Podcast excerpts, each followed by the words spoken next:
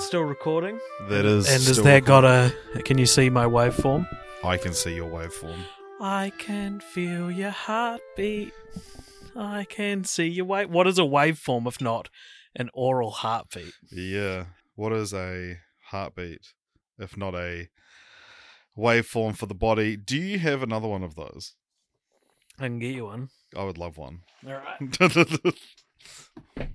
hey, Joe's just, I don't know. He's editing this episode, so he might cut this out, but he's gone to get me a kombucha because uh, as host as as host, he's hosting me at his house. He did not offer me one until I until he got all comfortable.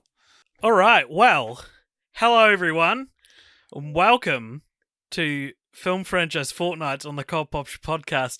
You may be sensing a bit of different energy in the room, um, and that's because we're in the room together, aren't we, Richard? Mm, with you, the audience. Yeah, you're here with us, and it is um, a mild summer day here in Ōtautahi, Christchurch, New Zealand. hmm And Richard's down from Auckland, Yeah, and I'm puffed. I'll say. I could tell. I'm puffed because Richard just asked me for a kombucha. we have it all on tape. We ha- we do have it all. I don't, should we keep that in? Maybe I think maybe it's like the a pre-credit scene. a pre or- or- a pre credit scene, aka The whole thing. a boring intro that people are gonna turn off.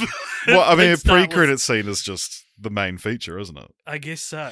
Um, it's funny being in the same room as you. Mm. You get a lot more sense of, um, and I'm, I'm doing it too, so it's fine. But how different your podcast voice is from your speaking voice. Right. Yeah. I feel like you're screaming right. at me. So what's my my normal voice would be like this? yeah, Hey man, so you want to do the podcast now? yeah, I guess. You're you're putting on a voice. You're putting on a non-podcast voice. So, so for like the podcast is my true self, and Yeah, then everything else that's the mask that I wear. You are the Batman of podcasting. I am laid back on my bed, which is such a comfortable way to Yeah. do this that I never do. I'm always at my computer, just horribly uncomfortable. um, yeah, so this is Film Franchise Fortnights on the Cult Pop podcast, and as the, it, we didn't discuss this beforehand, is this our Film Franchise F- Fortnights finale?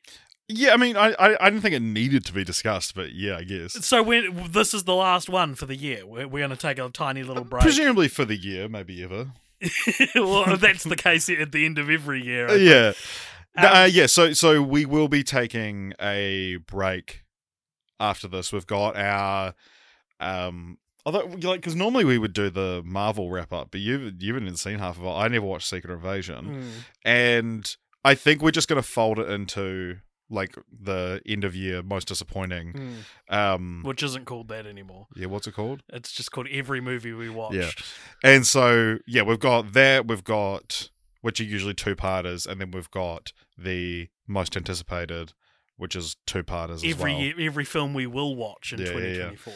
And then usually one or two other things. There's usually a sample pack. I reckon the the episode coming out after this one will be a sample pack. I'm just predicting that now mm. because I'm looking at my week ahead and I would like some Yeah, relaxation. you're right. Yeah, because this episode that we're recording now, as you're listening to it, is coming out on Christmas Day. yeah. And then, so the next one would be New Year's Day, I think, Right. right? And then, yeah, I mean, I don't really have any time to podcast or to edit a podcast. Nor do I, Richard, because I am going on a vacation. Wow. Oh, you could say you're going on a holiday. Yeah, or holiday. I mean, you're kind of here on a Christmas vacation, Yeah, anyway. break, yeah. which is which is why. Um, did we land on this one, or was it voted? This for? was voted by Patreons, uh, patrons who we asked for. We, we didn't. It's getting to the point where it's too restrictive to say has to be a Christmas franchise or a Christmas entry, even because. Yeah, I mean, like Christmas Vacation is one of the last entries in a franchise we have that is Christmas themed. Yeah, and so we we'd say holiday themed so it's like you know anything that that gives you that sense of togetherness is about Mm. family we did frozen one year we did American Tail last year because it's a Hanukkah Yeah. franchise technically. and so but yeah i mean th- this year happened to be one of the sort of last you know truly christmas what, how, franchises. what percentage of the Vacation franchise is Christmas themed because there are two Two-thirds. Christmas. So two. Th- what's that? Thirty-three percent. 33%. I reckon 33% Christmas is exactly what we need for f- to clar- to cl- to classify a Cult Popper episode as our Christmas special. It needs to be 33% Right. Christmas Uh, Harold and movie. Kumar was that? Harold and Kumar. There you Yeah. go. Yeah. What Yeah. else? Else? So you usually on this podcast, and it'll be no different today. We discuss a film franchise in all its uh, glory, and as we just said, this time we're doing the National Lampoon's Vacation franchise. Yeah. And Richard, I'm not even in front of my computer, so even if I wanted to steal the MC duties Yeah. from you, I would have nothing to look at right now. So tell me about National Lampoon and its flagship franchise. well, yeah. So I also I'm going to be reading notes off my phone because I'm in AJ's house. Mhm. So uh, apologies if it's a little more uh, disconnected than normal. Mhm. But yeah, the National Lampoon wa- is was a magazine I believe started as the Harvard Lampoon, and Yeah. they would just lampoon the shit out of shit going on it's at Harvard. such a boomer word to describe what they're doing. what would you call it?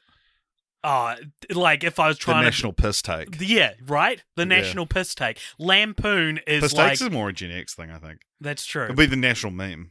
the national meme. Because I And then think the national skibidi. the la- nation like Lampoon, it's one of these things where like you watch a Roger Moore James Bond movie and you can tell that according to the British filmmakers, what they're doing in this po- moment is very silly. Hmm. You know, it's very boomer to be like, oh, and we'll lampoon them. Yeah. yeah. it's too businessy of a I word. I think we should bring back lampoon. I think Okay, it's a, let's bring a back- fun word. lampooning. Yeah. when you yeah when you uh turn it into a a verb? Yeah. Yeah, that's yeah.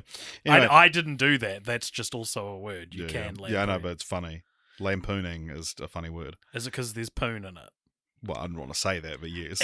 Again, a word I have not heard used to describe the thing it means in a long time. Poon. Poon was was very popular when I was in high school. I mean, the, the term. it was very unpopular. But I, from my experience, very unpopular um, in real life. um, but yeah, I remember you and I watched the A Futile and Stupid Gesture. I was trying to fucking remember what that movie was called. So was I. I searched National Lampoon on Netflix, and it came up with, "Oh, you wanted to watch Chris- National Lampoon's Christmas Vacation 2, Eddie cousin Eddie's Big Island Adventure." yeah, I wanted to watch the most obscure vacation movie. yeah, but I was like, no, I wanted to watch the movie you made Netflix about the history of National Lampoon. It's quite a good movie. It's quite interesting. I Mhm. felt. Um, interesting thing in it is that Joel McHale plays Chevy Chase, who Mm. obviously starred with him on Community. But it, like watching these vacation films now, I feel like has given me almost even more of an insight into like Chevy Chase as a person and as an idea. Yeah. than than that did or or what I knew about him beforehand. And yeah, I think that it's going to be one of the reoccurring themes of this. I, I've got a few, the first like four movies, three or four movies.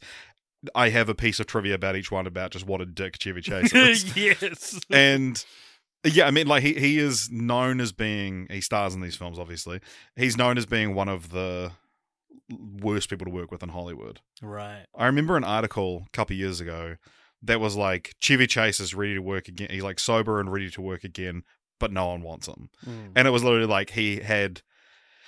It, it seems like he was like, "Wow, I've been a fucking dick my entire life. I want to put this behind me and, and go be on sets again and be the Mm. best person I can be." And everyone's like, "No, Yeah, fair enough. yeah, But also, like, I don't know if anyone's clamoring for elderly Chevy Chase. Maybe Hmm. if you turned this new Leaf Chevy in the 80s when you Hmm. were like a bankable leading man, maybe then. or even if you just behaved on Community yeah, yeah. and been like." Oh my god, yeah, Chevy Chase having this second Mm. this this second period of his career where he's yeah. Or it would be like a John Cleese situation where he's just shows up and like the worst shit you've Yeah, ever seen. which is what he's doing. I yeah, guess. I guess so. yeah. So yeah, the vacation series, uh, your National Lampoon's Vacation, consists of six films. I think last week we said there was the last when we rolled it, we said there was only five, or we're not. I rolled it, thought but- there were like eight. yeah, so I, I was quite surprised to learn there's only six. I it's interesting because I knew about Cousin Eddie's It's a So big did I. vacation. But I just I think I didn't know about Vegas Vacation. I knew that it went. Here's what here's what I knew beforehand. Mhm. I knew the first one was called Vacation Yeah. or National Lampoon's Vacation. I knew I had seen Christmas Vacation, and I knew it was not the second one. Yeah, right. And I knew that there were more, Yeah. and I knew there was Cousin Eddie's Big Island Adventure. Um, because that's the one that's an anomaly, you know, Yeah, so yeah. you recognize that. And I knew there was the 2015 reboot. I if you I I would have guessed that it would have gone more than like because so so what are they? Let's say the yeah, titles. so there's National Lampoon's Vacation, National Lampoon's European Vacation, National Lampoon's Christmas Vacation, Vegas Vacation. Now I didn't forget to say National Lampoon there. No, it's we'll not talk part of the we'll title. about no, don't worry, We'll get to it. National Lampoon's Christmas Vacation 2, Eddie's Big Island Adventure. Cousin Cousin Eddie's. Eddie, sorry, his Big Island Adventure. And Vacation. yes, and I would have guessed until this week that there were two more something vacation movies. Well, even when you were halfway through watching them for the, for the. Absolutely, yeah. That that Chevy Chase had been in because European and Vegas did, had not stuck in my mind. I just knew that Yeah, they, yeah. they were there somewhere, but I didn't know what they were called. Yeah. But so the first film yeah, came out in 1983 was directed by Harold Ramis, uh, written by John Hughes. hmm And what do you think is on Rotten Tomatoes? Interesting question for all of these. Very interesting questions Mm. because these these this one and Christmas Vacation, I feel like live in the hearts of of red blooded Americans. Mm. Right? I feel like Americans freaking love these movies. They But love Chevy Chase. but I also think that these are also the kinds of movies that critics don't really like. Yeah. So let's go for the first one. Oh, let's go 65. So this is, I think, one of the most surprising Rotten Tomatoes scores we've had since maybe Spy Kids. It's got 94%. Right. Okay. So it, it, it did come out. At, if this came out now, this would get 64% on Rotten Tomatoes. Yeah. Because people will be like, that's just the same movie. They'd be like, that's the same movie. Why is Chevy Ch- well, you, I know how old Chevy Chase is. yeah, why, why are you trying to kid me? but yeah, the it's based on a, a short story, Vacation Fifty Eight, by John Hughes, and we, which was written for the National Lampoon magazine, and Ah. uh, we do have a our unpaid intern has read that story and compared to the films, and so we'll come to that in a bit. Vacation 58, again, 58? Yeah, you're part of the National Lampoon, John yeah, yeah. Hughes, you old fogey. Yeah, so so the the, the the period wasn't like it didn't come out in '58. It was a short story from early '80s or something about. Oh yeah, I Yeah. remember back in my Yeah, in but if you're yeah. nostalgic for 1958, yeah exactly yeah like I think um what's so funny about National Lampoon generally as well is that it has these things in it which are so like old fashioned, so traditional in a Mm. lot of ways, and then the well, it's like comedy. a, it's a nuclear family. yeah, yeah, Yeah. and then the comedy is so mean spirited. Mm. It's so mean spirited and crass and rude and like it is not the type of comedy we we make nowadays. You know, No, today's comedies are all woke. thank God compared to National Lampoon. uh, what is the what is the film about though, AJ? It is about a man played by Chevy Chase, and his name is Clark Griswold, and he is, as you say, the he's part. He's a, the the father in a nuclear family. Yeah. So the the franchise broadly is very like every man is an island. Like you own your family. You you like there's a there's a sense of ownership that Clark Griswold has over his like the pride he has over his family. Mm. That means that he takes them on vacation and Yeah, etc etc and so uh yeah this one they decide he decides he's going to take his family which consists of his wife his son and his daughter he's going to take them to a theme park called wally world which is they're coming from Chicago, chicago and wally world is in LA. LA. Um, and Wally World is sort of like a stand in for Disney World, I guess. Um, it's a moose named Wally or something. Very little is actually revealed about what Wally actually is. Yeah, Um, and yeah, they go on a road trip to get there, and the road trip is filled. it goes well, presumably. well, you would think, but no. Basically, anything that can go wrong does go wrong. It is a fairly. This feels like a blueprint kind of movie. Like this was one of, if not the first of its kind, and it's it's just interchangeable sketches that happen to these characters on a on a road on a road trip. Um, some of them are relatively grounded, and some of them are ridiculous that they borderline break the movie, Uh, and that's what it's Well, I like think for it's- six movies. it's yeah, yeah. It's slapstick at its very core. Yeah. Like it, like what you're talking about about the grounded and some being grounded, some being uh, super wacky. Mm. That it's like yeah, that that's sort of inherent in slapstick, I think, and part and especially like you know what I said earlier about like getting this real insight into Chevy Chase because it's especially it's come out like uh, recently he was on Marc Maron's podcast and he's like yeah Community wasn't funny, and it's like okay now I know what Chevy Chase's sense of humor is Yeah, no, exactly. That's Yeah. such a good way to put it. because it's like and it is slapstick and you know there's there's not re- eh, not really anything wrong with slapstick as a genre Mm. but like it's the falling down and it's it's stuff he did on community every Mm. now and then but like i said like one of his famous sort of series of sketches on snl was his impression of ronald reagan who was president at the time Mm. and it was just that he just fell down a lot like it was just a giant slapstick thing and I guess it was to be like, oh, Reagan's clumsy. But like he would do an address and then get up and like fall over the desk. And like that was the entire sketch, just him doing his slapstick comedy. That's why he's the king, dude. Yeah, man. I think that. Um, But I, I will say that I think I think Chevy Chase, especially in these and like in the early films, is great at physical comedy. There's so many Mhm. like great things that like take a master of the art to nail. My favorite joke in the franchise, Mm. which was like in the first minute or two of the first film, is and this was like I, I went into this just expecting to hate it. Mm. And I was going to like, oh, it's just gonna be such a slog. This like dated, problematic comedy from the '80s. But then the opening is like he's buying a new car from this salesman played by Eugene Levy, and a very young, very Eugene young Eugene Levy, and he um he doesn't get the car he wants, and then meanwhile they're impounding his car, and he's like, well, look, look, if you can't give me that car, I just I just want my old car back, and it's been crushed, but he.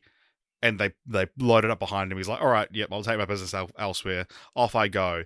And so there's one way to play that scene is like he turns around and goes, "Oh my god, what the hell happened to my car?" Which is funny. Like you know, you could overplay that reaction. The other way is that like he goes, opens the door fully and tries to get in, and like doesn't notice that it's been impounded. But like the exact moment that he notices that his car has been crushed is like perfect timing. Mm. He he he unlocks the door from like reaching through where the like the window has been crushed out of place and then uh, unlocks it and then when he goes to grab the handle he's like what? And it's and i was like damn. And i i cackled i, I was like there's well, that that's what I wanted to say because yeah, I had a certain expectation for what this movie was going to be like. We've played this game before, Richard. Look at something like Revenge of the Nerds. Yeah, I yeah. think I was kind of like expecting it like that, and if and I think we get every now and then we um anger the fan base somewhat. I think of Cult Yeah. Pop Show because there are we've got a few fans who are a bit older than us, and we've got a lot of American fans for which Yeah. these National Lampoon is an institution. yeah, it's Right. a well it's a national treasure It's a national.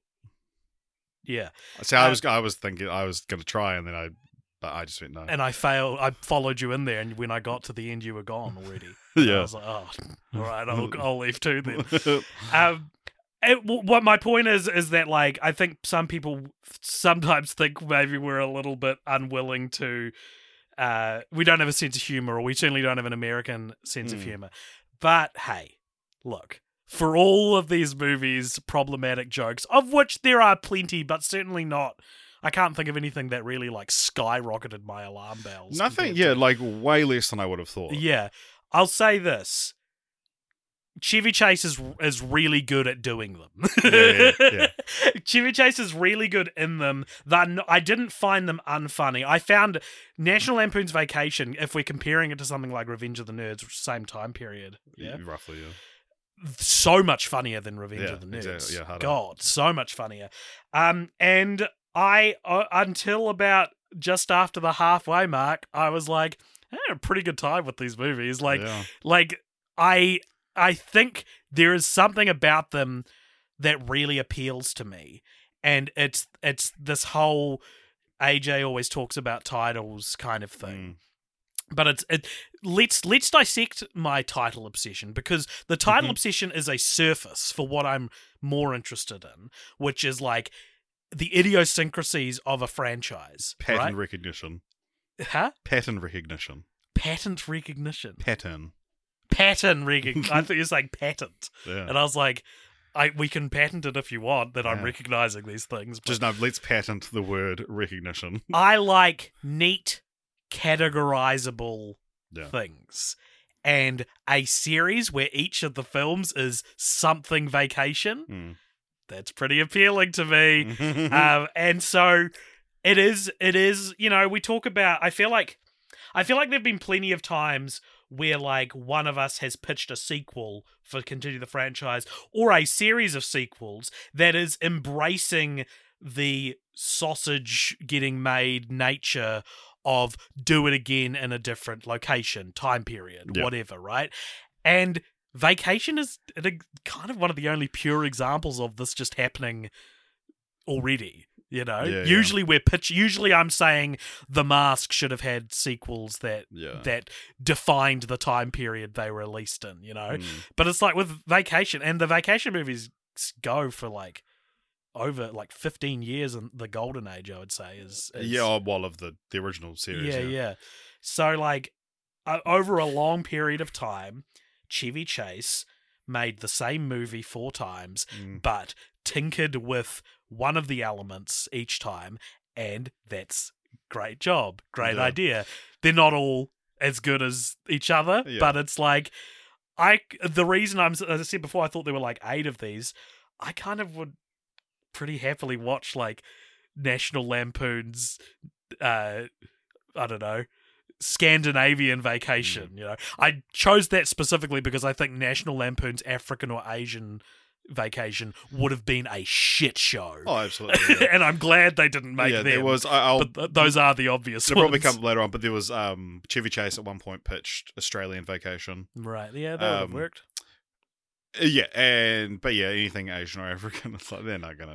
let's not let's not let you the let's not let Jimmy Chase do this. Yeah. So the it, it is just like though as well that it's like take the National Lampoon branding off it, but it's like it's crazy that Well, the fourth film- one did. Yeah, But um, you that you have a film, one of the most popular films of the eighties, Mm. is essentially just called Vacation. What's the plot? A family goes on vacation. Mm. Things go wrong, and it's like I feel like with you know what it reminds me of? What? Eat the Witch, where it's like A short film. a that short I film you made where it, when people when witches are getting ordained Mm. nowadays you have to pick really specific things to be to have dominion over Yeah. because all the good ones are already taken but it's like i feel like you can't make a movie just about a nuclear family going on vacation now because it's like we've run out of we're not interested in that anymore as a society Mm. and you know take vacation 2015 as an example of that Wow, here's the the mistake Vacation 2015 made. Right, I'm going to tell you a little anecdote from my life, my Okay. professional life. wow In I want to say 2017, it may have been late 2016. I was part of a production crew, and we got commissioned by Harraways Oats, which is like New Zealand Quaker, um, to make a commercial for them. Right? Yeah. I don't know if I have I shown you this before.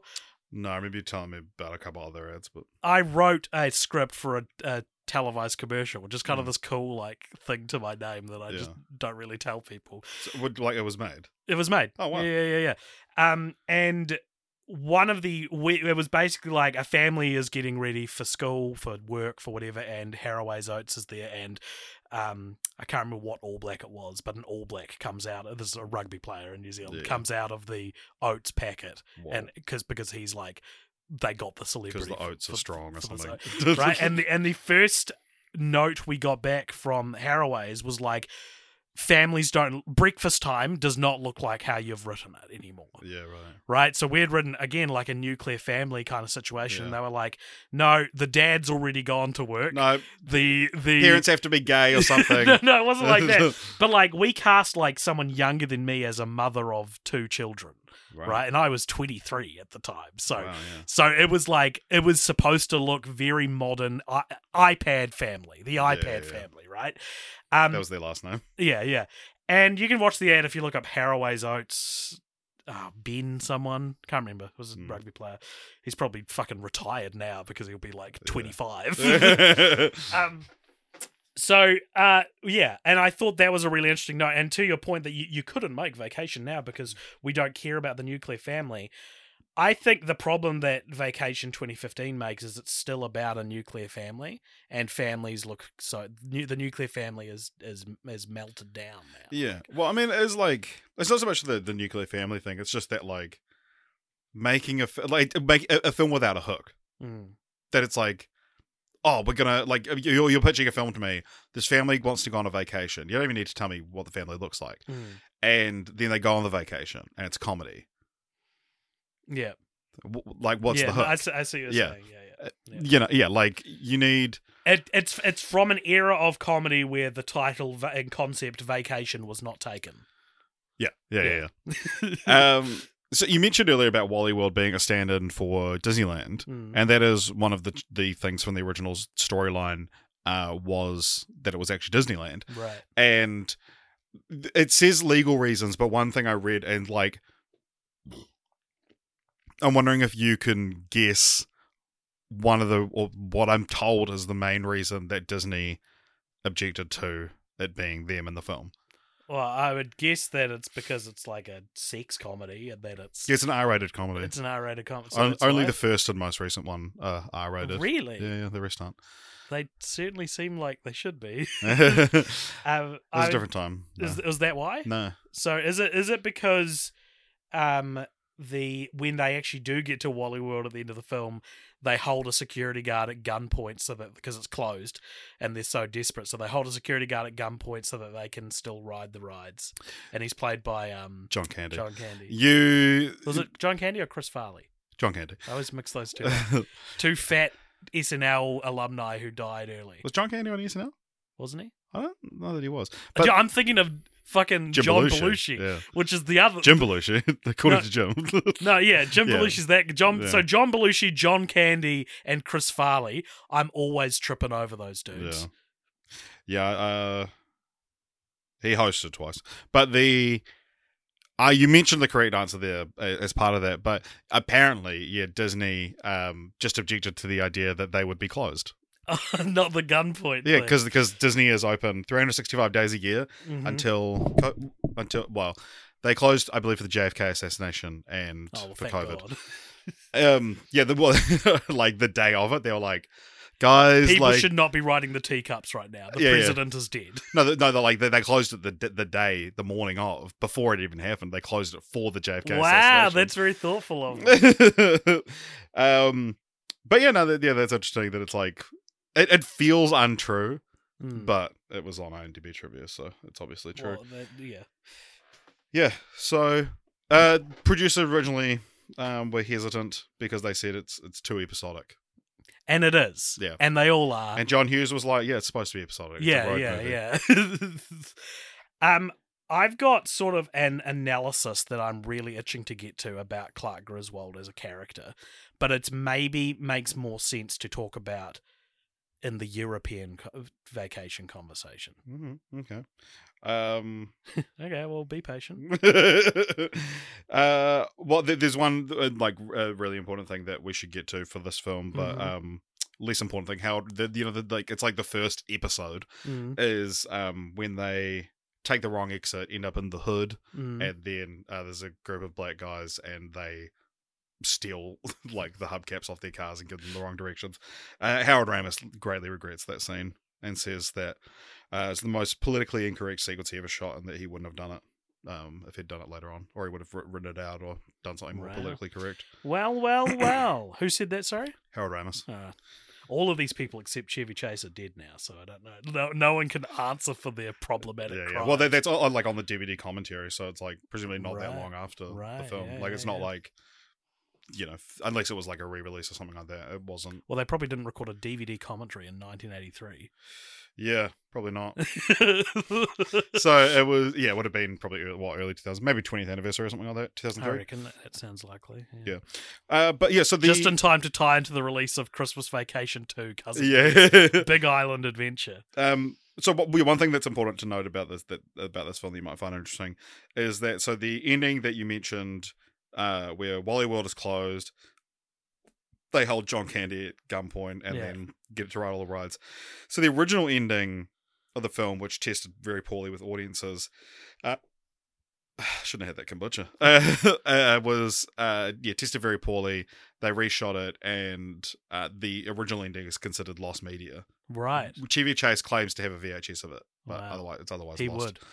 Um, so in the original, they after Wally World is closed, they go to the Hollywood house of Roy Wally, who's the standard for Roy Disney, who was sort of in the eighties was um, Walt Walt's brother, who was running the theme parks, Ah. etc. Um, Clark points a BB gun at Wally, and then forces him, a security guard, and Wally's business associates to sing and dance Wally World theme songs before the po- police arrive to arrest Clark.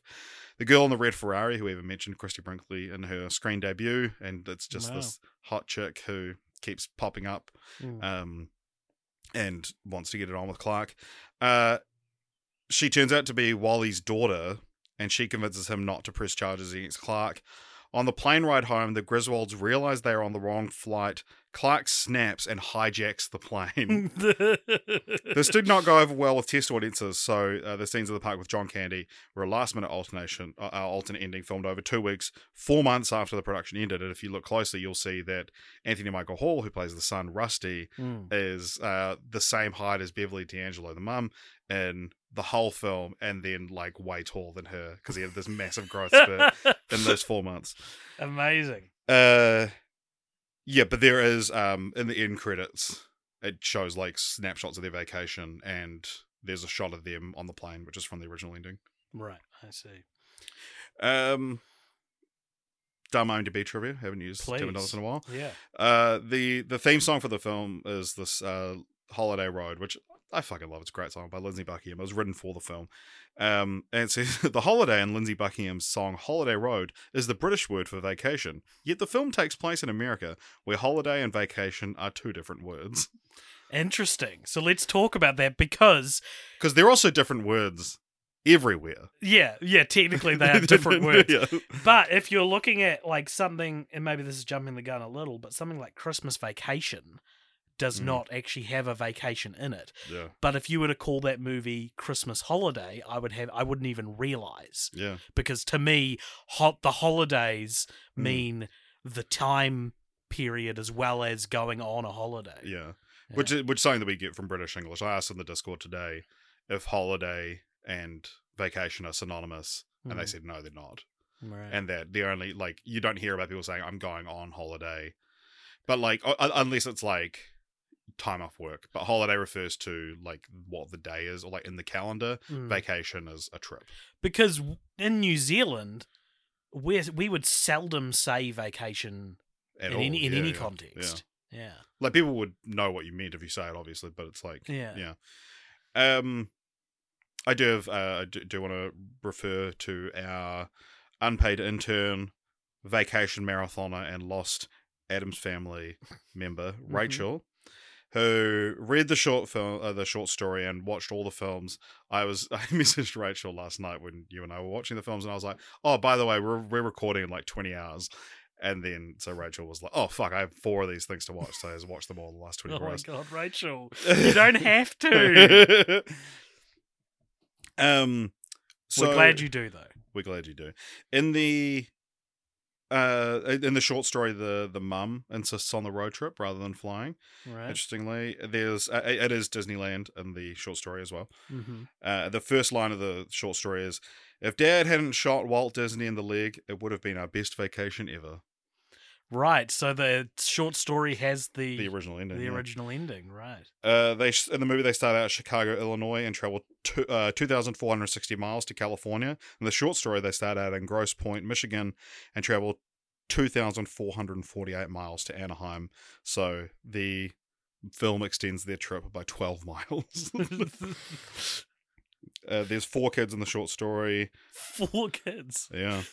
There's uh, Patty, with all those Clark Jr., Missy, and a baby named Mark. Um, again, I'm just as I always do. I am skimming over these. I'm sorry, Rachel, but I do appreciate the the work. the the The scene I mentioned in St. Louis where they get their hubcap stolen is Mm. actually more racist.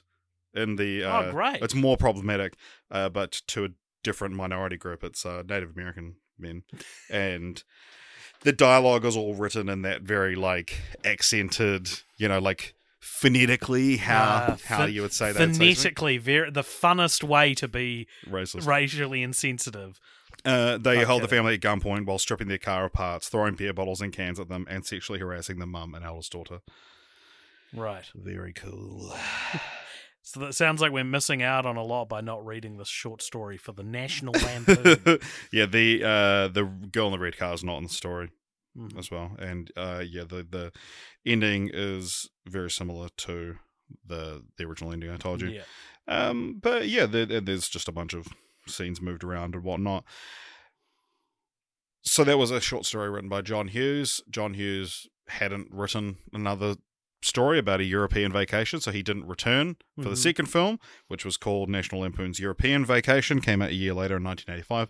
This time directed by Amy Heckerling.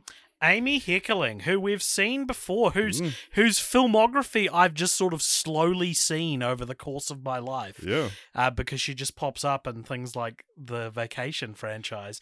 She directed look who's talking. Look Who's Talking. Did she direct the whole trilogy? uh, She, she, did- definitely directed Look Who's Talking too. Yeah, she did all of them. Yeah, Um, Clueless, Clueless. Fast Times. yeah, Fast Times, Ridgemont High. So she's made like for a name I would say is by no means a house- household yeah. name. She has been a part of some like massive tent poles in, in pop culture. Yeah, one of these things that it's like, yeah, a, a, a female director before female directors were get, really getting their dues, you know? Yeah, yeah, exactly. Yeah. Yeah.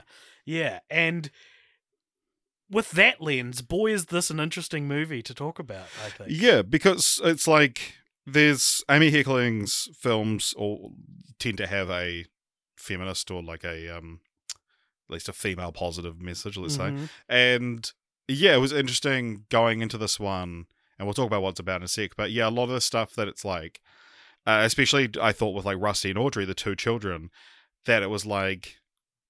It's based like throughout the whole series. I would say that Rusty is more the main Mhm. character out of the two children, and there's a lot of, and it, he not necessarily isn't in this one, but there's a lot more like main characterisms given to Audrey. I thought. Um, I, I thought as well that Ellen, this is Ellen's funniest vacation movie. I thought Mm. she had. It She- should have been called Ellen's Funniest Vacation. she was actually given jokes and things in this one. Yeah. Like, and again, I, I hate to be the male feminist about it, but it's like you can, if you're looking, you can tell that this one was directed by a woman Yeah. compared to the others. yeah, least. yeah, exactly. Um, and how do you think audiences resp- or critics responded to that? oh, probably terribly. I imagine this is the lowest score of the franchise. you think this has the lowest score of the franchise? Yeah. I reckon this has a lower score than Cousin Eddie's Big Adventure. this is 35, 37% on Rotten Tomatoes. Where can you don't need to tell Far from the the, lowest. the scores, but what like let's can we go through the scores now? I think it's important to, Okay, to okay, understand. Okay, okay. What do you think? Uh, Christmas, Christmas. Christmas Vacation tends to be everyone's favorite, mm. at least audiences, but I reckon that is not. So the one with the most staying power because being a Christmas film, there's a reason to revisit it. Yeah, yeah. I reckon it's not more than the first one, but maybe like 50 60 percent, 70. Seven. So it's so it's fresh. Hmm. Yeah. What about Vegas Vacation? Vegas Vacation will have the lowest of the first 4 Mhm. That'll be like twenty percent, 15%. fifteen percent. Cousin Eddie Won't have a Rotten Tomatoes score. doesn't have one. 12% with audiences. and vacation will be like 30 to 40%. Twenty-seven. Yeah. So I think I've got some Therefore, stu- I am. I've got exactly.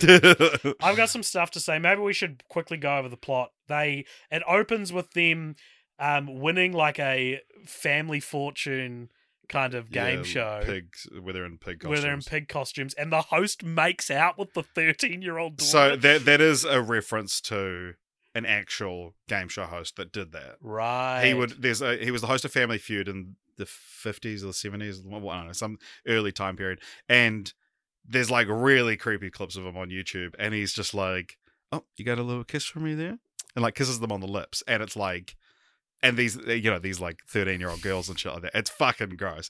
Um, and so it's yeah, it's, it's a it's a taking the piss out of it. That sorry, makes- sorry, lampooning. that. lampooning it. That makes it a lot better because without that context, I was like, Amy Heckerling, you are off to a bad start Yeah. for the female reading I'm going to do of this feminist reading I'm going to do of this film.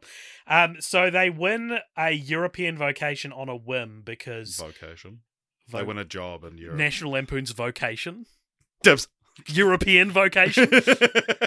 um, so the, and so because like the question is like who discovered this part of whatever and the competing family get it wrong and then clark's trying to think and alan says clark and they're like that's correct it was lewis and clark Yeah. um so they win a european vocation which consists of england france Italy. italy and Ge- Rome, uh, germany Yeah, they, yeah, they got it. Yeah, I They- mean those aren't all. Yeah, anyway. anyway, um, so that's that's the setup. Enjoy, ladies and gentlemen.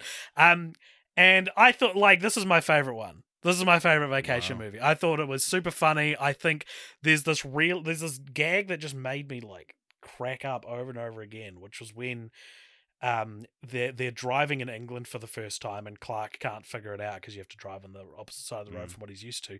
And he crashes into three people in a row. and the this is a 20 minute scene right? so he crashes into one guy, like like probably writes his car off. The guy gets out, and he's such a polite British man that he's Yeah. like, "Oh, don't worry about it, old chap." Yeah. And th- that's enough. That's the that's still funny. Yeah. They then immediately crash into someone else, where the crash is a lot worse, but the same thing happens. The guy's like, "No, don't worry about it," and then they run over Eric Idle on a bike. And he gets up and is like, "No, don't worry about well, however, Eric, no, don't worry about it." um and just the idea like okay and this this joke gets to the heart of why i think european vacation is better than vacation Right. right here's what i want to say and people are going to disagree with me Mm. and that's fine i'm i'm not I'm just a feminist. I like this I, one. I this is this is something i want to explore verbally yeah. whether people think i'm giving the film whether I, people think i'm not being fair or not whatever Yeah. I think that the thing that kept me back from truly enjoying the first film Mhm. Is that it feels like whoever the voice is, whether it's Chevy Chase, John Hughes, or Harold Ramis, Mhm. the joke is not, or the, the joke tends to be, God, we're we're straight white American men. We can do anything, Yeah. and no one can. Like we can destroy lives, and it's funny because classic us. We have this power Yeah. Yeah. Yeah. we have this privilege. That's where the joke seems to be. Is is it, Vacation feels like it's a movie about how great it is to be an American man because look what you can get away Mm. like with. the joke's not on him. right, exactly. Whereas this joke in European Vacation, it, it started me thinking about like how if you told me that I'm about to watch a movie that's from an American perspective, where a bunch of Americans go around making fun of Europeans, I'd be Mm. like, God, look who's talking. Potentially. Um, but you know what I mean? It's like Amer- Americans are just as lampoonable as If not, if not more if lampoonable. nationally um, as the British. So you see a joke where they go, British people are so polite, you don't, they won't even care if you crash into them. yeah. And there's a part of me that gets angered by that, and I go, well, American people are blah blah blah blah blah, right? Yeah. Right. right? But then the movie kind of goes, yeah. And so I interpret Amy Heckerling's direction of Clark Griswold as a character. Harold Ramis's direction is look how great it is to be an American Yeah. man. Amy Heckerling's uh, direction is aren't American men ridiculous? Yeah. Yeah. and everyone's ridiculous, including, but no, no more, I would say, than Yeah. Clark Griswold, who who is just becomes a symbol of the America we are all thinking of when we make fun of America, you know, Yeah. and that I think is why Christmas Vacation is so good. Well, why people think it's so good as well, because without Amy Heckerling stepping in and being like, Clark should be the joke, Yeah. Yeah. I don't think Christmas Vacation would would hit as hard as it did because that interpretation of the character, whether Chevy Chase knows it or not, is what is kept from the sequel onwards. yeah. Interesting. And so that people, you know, European Vacation feels like it's the the on Stranger Tides of the vacation. It's the one no one remembers. It's Yeah. probably the one no one really talks about. Maybe Vegas is less memorable. But I think it is instrumental to the success of particularly Christmas Vacation. And it's one of these things where it's like, yeah, the first one's probably more recognized and iconic, but Clark Griswold as a character, I think when we remember him, we're remembering Amy Amy Heckerling's. It's one of those things where, like, if you when the when it goes into the public domain, it'll be like you actually can't use him being yeah, the butt of the joke Yeah. because that comes in in the when sequel. Clark Griswold enters the public domain. yeah. So yeah, that that was my main takeaway was like this is much better because it's not fun, and Americans took decades to figure this out. And they do it Mm. now, and it's whatever. But like, it's not fun to watch an arrogant asshole win, Yeah. right? It's not fun. And Yeah. Amy Heckerling went in and went, well, what if he fucking eats shit on the way as well? yeah. and and like it's just it's it's so much more fun to watch these movies thinking of him as a pastiche or a lampoon instead of instead of him being what he is in the first one which feels like it's saying like this is just what people are like Yeah. it's it's interesting because it's like part of it. I it's think self-awareness there's self-awareness to the the sequels that i don't think Ah, there is self awareness. I would be a fucking loser to say Vacation has no self awareness in it. But. I'm just saying it's one of these things where I, it's I- I think it's it's turned up. Yeah. because I, I I don't think that what you're describing is completely absent from the first film. But yeah. um, it's interesting you're talking about like the oh you know watching an asshole be an asshole. That there's uh, Stephen Fry talks about it, and I might have even talk, spoke about this on the podcast before, but it's actually referring to something in a National Lampoon film, Animal House? Animal House. Yeah. That like that whole film was uh, John Belushi. I keep getting mixed up with Jim or John. Maybe according to Jim will be my thing in 2024. But the there's a scene in that where he takes this guy's this guy's playing the guitar, very sort of like a hippie hippie dippy Mm. kind of playing the the guitar. The exact type of person that boomers in the 80s fucking hated. yeah, exactly. But and and John Belushi grabs his guitar and smashes it against the wall, and you go, "Fuck yeah!" Like you shut that guy up. American comedians want to play the John Belushi character. Mm. British comedians want to play the guy getting his guitar smashed Yeah. And because look, it's funnier to be put upon. yeah. Yeah. Yeah, and I could I could also start dissecting what I don't like about British humor right now, but I won't. I won't do that right now. But I actually do have some thoughts about I that too. have. But I shall save them for another day. The British Isles may rest easy tonight. I shan't be lampooning them today. I guess what I'm saying is like you know the thing where it's like, hey, you know what? Um, a man making an ironic sexist joke is also it's also just sexist, Mm. right? And It's sexist against men.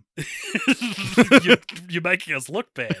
and I think that's how I view First Vacation versus the sequels is like, yep, I get that you are not unaware that he's an asshole, Mm. but you will. Chevy Chase is just like this yeah, yeah, in yeah. real life, you know. Yeah. Oh, I, I forgot to mention. uh, Yeah, I had a, a f- a piece of trivia for the first one that was um that o- the one of the opening scenes when they first head out on their holiday and it takes them a while to like back out of the garage and stuff. That was filmed on like a, a really hot day. It was like this this horribly um thing. There's um it was yeah the whole thing was filmed during this insane heat wave apparently um the old woman who plays aunt edna in the film had a stroke on one day Oh and just like couldn't remember what they shot that morning. Mm. Um, and they're like, oh fuck. But um, yeah, uh, Harold Ramis when the, yeah they were filming that. The backing out, he Chevy Chase threw a suitcase at Harold Ramis, but then apparently Harold Ramis just caught it, and th- then they were able to like laugh it off, and then smooth sailing from then on. God. But yeah, the um, the levels of toxic repression there. yeah, but the, and they're comedians. They're supposed to be like in touch with this stuff. yeah, and uh, according to Chevy Chase, he and Amy Heckerling did not get along during filming. I bet. Amy Heckerling once said that she disliked Chevy Chase so much that, uh, like, part of her condition for like doing the film was that she refused to step on set unless she had a plane ticket to New York City in her hand so that she could leave anytime she wanted. and I don't know. I think looking something like Community as well. I think Chevy Chase has to be directed by someone who fucking loathes him for him to be like Yeah. effective in something. yeah. Well, it's, it's that thing like um what Paul Thomas Anderson does so well as well that it's like well like um and the Safdie brothers did with have both done with Adam Sandler that it's like understanding why people hate you and using that. Mm, mm. um, for Punch Drunk Love and Uncut Gems. But yeah, the, what I mentioned before about Australian Vacation, this is such a relatable story. That um, Eric Idle and Chevy Chase became friends after filming Wrapped. Shortly after the release of this movie, Idle and Chase began work up work on a screenplay for a follow up called National Lampoon's Australian Vacation. Aside from a few shark related gags, neither could come up with much, and the project was cancelled. It was abandoned. It just to be like, oh, let's like lock ourselves in a room. Like we're not leaving until we come up with Australian vacation. And they're like, what if they get eaten by a shark? And they're like, oh yeah, what if the shark like gets eaten by another shark? And then, you know, piles of cocaine Yeah. uh, they've gone through, and Yeah. they're like, "Let's like, just two guys nothing. who've just never been to Australia. trying- yeah, they're like sharks. Sharks, kangaroos, yeah. Um, did you notice in the film? Uh, all these films are filled with cameos, and they get more recognizable to us, presumably to you as well, Yeah. um, as the films go on. Because it's like, can you believe we got for this film? yeah. But there's an interesting one in this. There, there's a scene where they're staying at like a bed and breakfast type thing in the UK, and they're they have a shared bathroom, and they're talking in the. Um, Ellen's having a bath, and she puts this cloth over her eyes. She doesn't realize Clark leave, and another guy comes in. That's a great joke. I Yeah. was like, this is a good short film. Yeah, right? did you notice that was Robbie Coltrane? Yeah, I did. yeah, yeah. yeah, yeah. Yeah, Hagrid himself. Mm. Uh, I've got a couple of uh, pieces of uh, Diamond, well, one piece of Di- Diamond DB trivia. Uh, in the scene where Clark is enjoying the Italian landmarks after the family leaves him alone, he is standing in front of a building and takes what is believed to be one of the first selfies ever recorded on film. wow. Oh, wow. but it's like, I bet the person who wrote that like hasn't done research No, into just like noticed it happening. Yeah, and he was like, oh, it's probably. Um, and time for the, a long awaited return, AJ, of a segment that we don't do so much anymore, but Can I guess what it is? yes. Is it Did You Get a Boner When? no, but uh, uh, please tell me of your boner. no, I didn't get one. Did you? No. Did you get one of the. No, shut up. It was interesting. Oh, I, we didn't talk about it, but in the first one, like Beverly D'Angelo uh, uh, is naked. Well, no, we can talk. Let's talk about this briefly. Yeah. This is this like. So I think like comedies now. Well, actually, comedies now tend to not be that overtly like exploitative, which Yeah, is a yeah. good thing. But let's say comedies from five, ten years ago. Yeah. like they do a better job of making the nudity or the sexiness also funny. Yeah, yeah. For movies in the 80s, it's like, right, screech the comedy to a halt. We've got to just do something that's sincerely sexy for a couple yeah, of yeah. minutes. And it's insane. It's ridiculous. Yeah, but like um Fast Times at Ridgemont High, another Amy Yeah, yeah, film yeah, with yeah. the Phoebe Cates theme. But yeah, there's like Christie Brinkley refused to appear naked, so she strips down to She skinny dips, but you don't see anything. But it's I- like sorry, this is in the first one. yeah, right? the first one. During the scene where just your your movie's protagonist is openly trying to cheat on his wife. This But- is what I'm talking about. The first one doesn't really make fun of that. It's just like, yeah, buddies, this is what you can do when you're a hot-blooded American yeah, when you're on vacation. You know, But yeah, the um, but yeah, then it's like Beverly, Beverly D'Angelo just randomly is naked. just An actress- point, pointlessly naked. Yeah, which- an actress who I only know from uh, she voices Lurleen Lumpkin in The Simpsons. and when she when she sang in the first film, I was like, oh my god, it's Oh, wow. Lurleen. But the no, it's it's a different segment. It's not Did you get a boner win? Mm. Uh, randomly place useless statistics. oh, it's back. Yeah, so this is our this this film European Vacation is the second film uh, to star Chevy Chase and Paul Bartel that came out in 1985 that you and I watched for the podcast and recorded a podcast about in person in Christchurch because they are both also in Follow That Bird. I would have never guessed it was following. Amazing. Mm. yeah, anything else to say about European Vacation? Um, I did think of. Oh, so one of the plots, subplots of this Hmm. is that at the start, Clark films Ellen doing a striptease on his like brand new home video camera, Yeah, which yeah. is ginormous. Yeah, And at first, I was like, "Oh, funny joke," and then I was like, "Oh, this is just what cameras looked Yeah, like yeah. in 1985."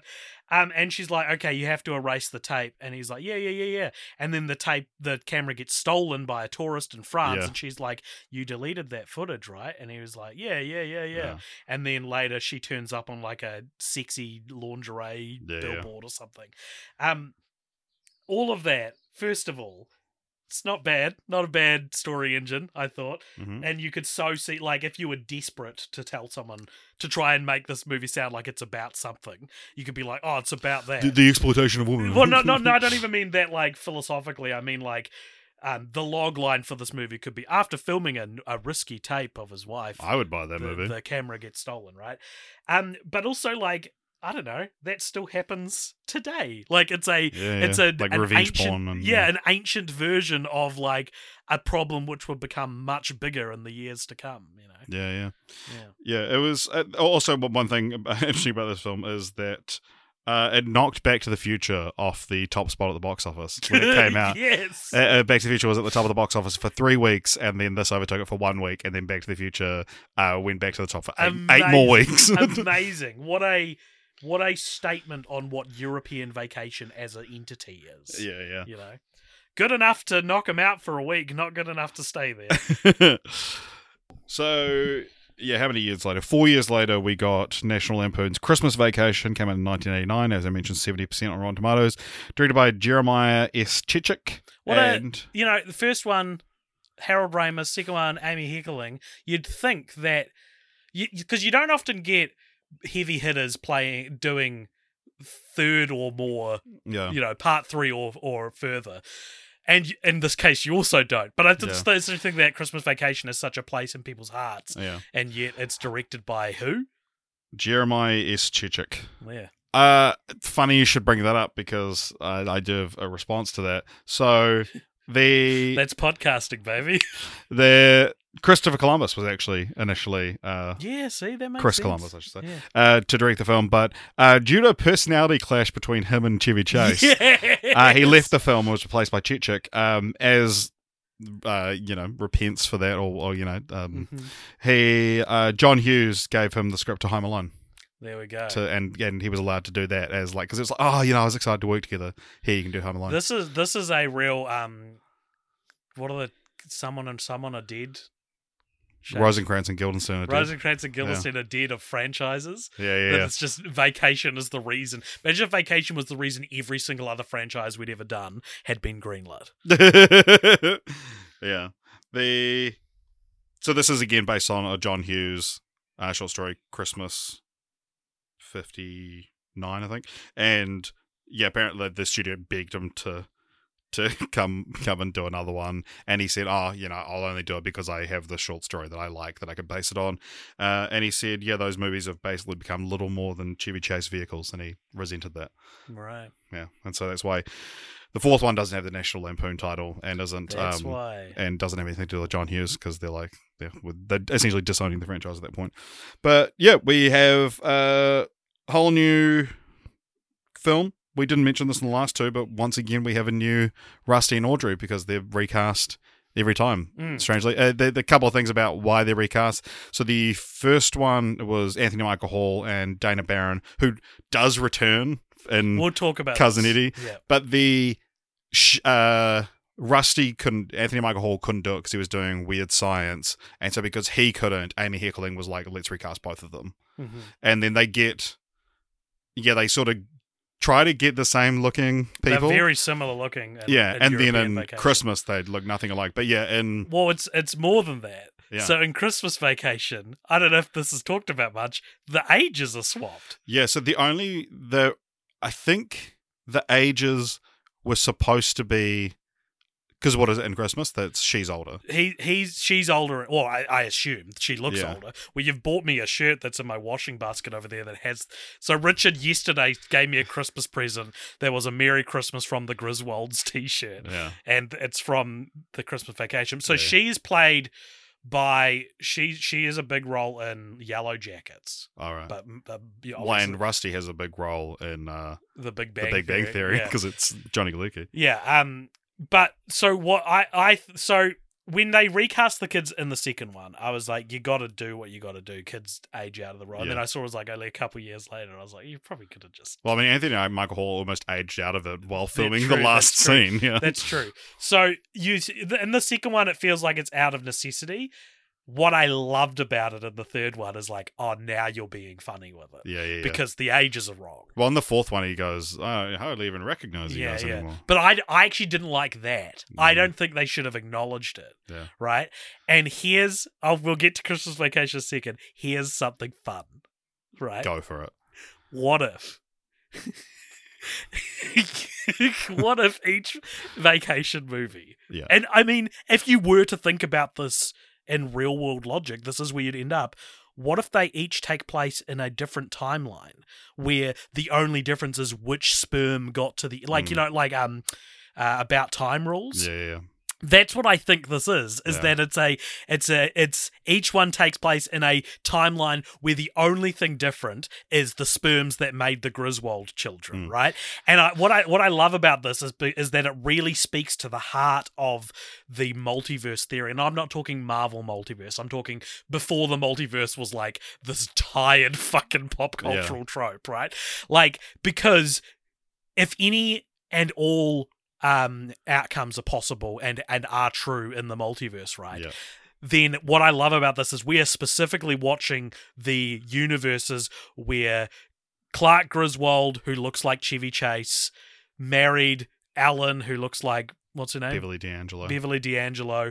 Um, specifically, also his their cousin Eddie also looks like um, Randy Quaid. Randy Quaid. Uh, and so it's like it's not even like the whole thing's different. It's just no, this is there the was some nexus point. the, yeah. the, yeah, the, so the, the Nexus points are still intact, and it's just every so often because then in Christmas Vacation 2, cousin Eddie's wife is recast, but then the original um the original Audrey, from the first film is plays Audrey. Uh, which is also like speaking to the specificity of what the multiverse would actually Yeah. look like. That no, no, it's not just in one universe you look like this, in another universe you look like this. It's in some universes, in, in infinite universes, Hmm. you look exactly the same, and everything's exactly the same, except this one thing's different. And in even more, even more infinite universes, which is a real thing. Yeah. yeah, these are that's what I just said is true, but also the version of your daughter from this other universe that has nothing to do with you looks like this and this, you know. So like Mm. Yeah. everyone looks like everyone in every universe. Was this part of your continue the franchise? Uh no, because Because it was mine. The- oh, I'm so sorry.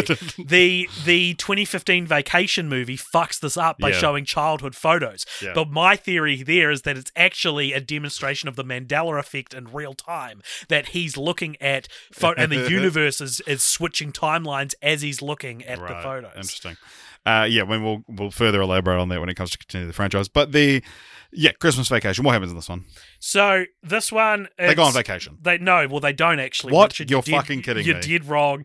Um, they're Clark being a boomer American man just really loves Christmas, and Mm. that's almost entirely the plot. Yeah, we actually think it's gone a little too capitalist. that's what we think, us millennials. Um, and he he's expect sorry he's he's expecting his Christmas bonus, but Brian Doyle Murray, who's such a film franchise Fortnights guy, um, he, he he is like you know he's he's his boss and he's not giving him the bonus.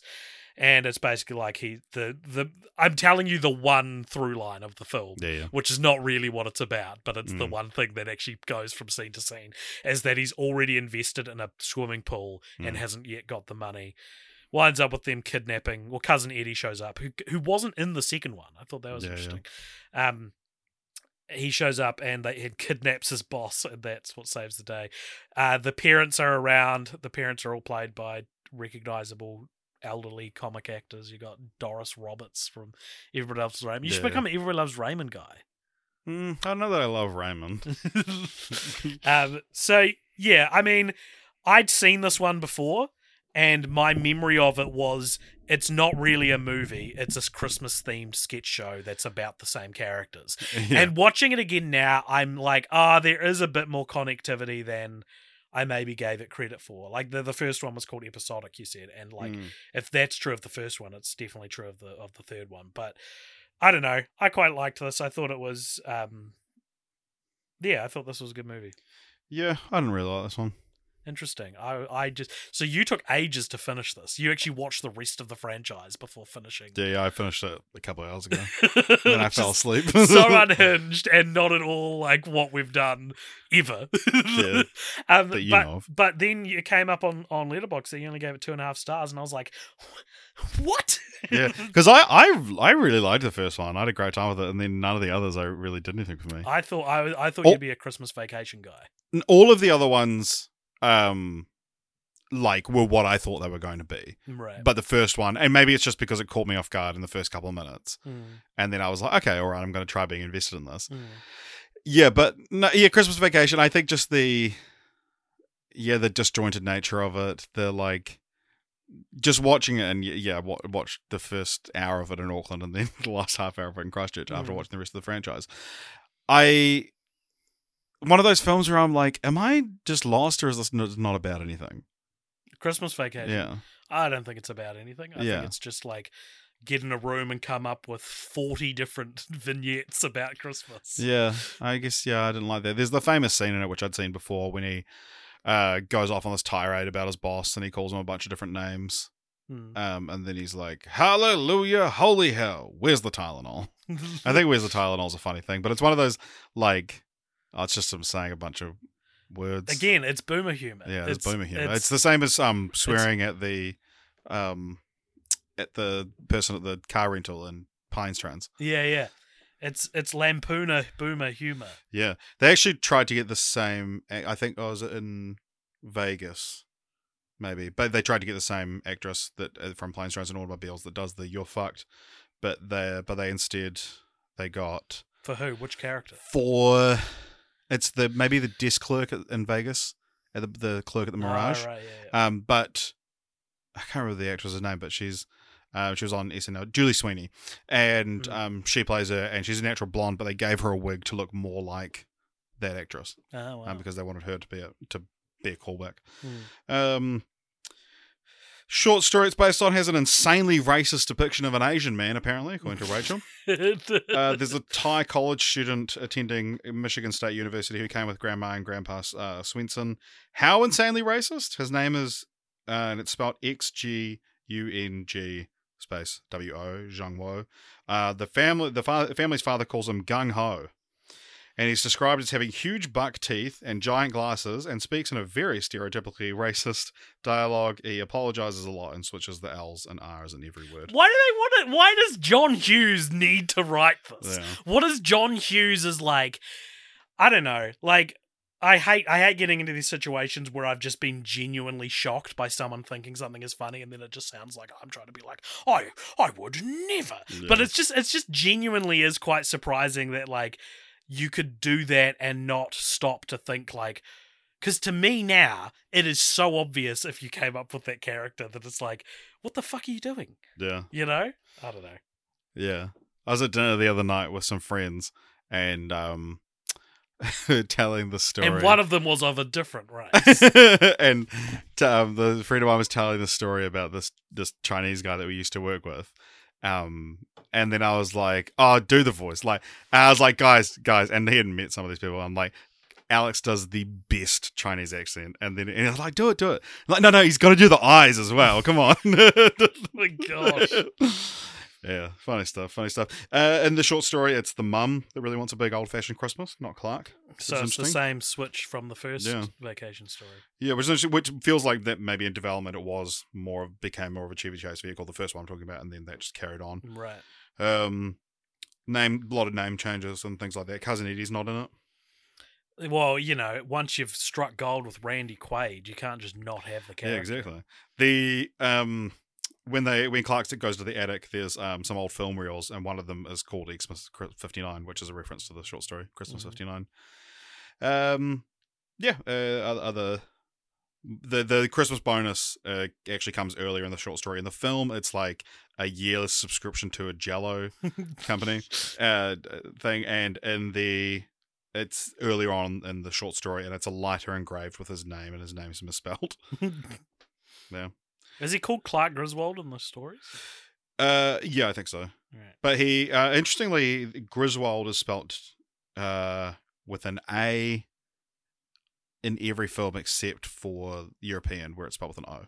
well that's because it takes place in a different time Multiverse, yeah, multiverse yeah, uh, yeah. I'm, I'm surprised you liked this this one so much.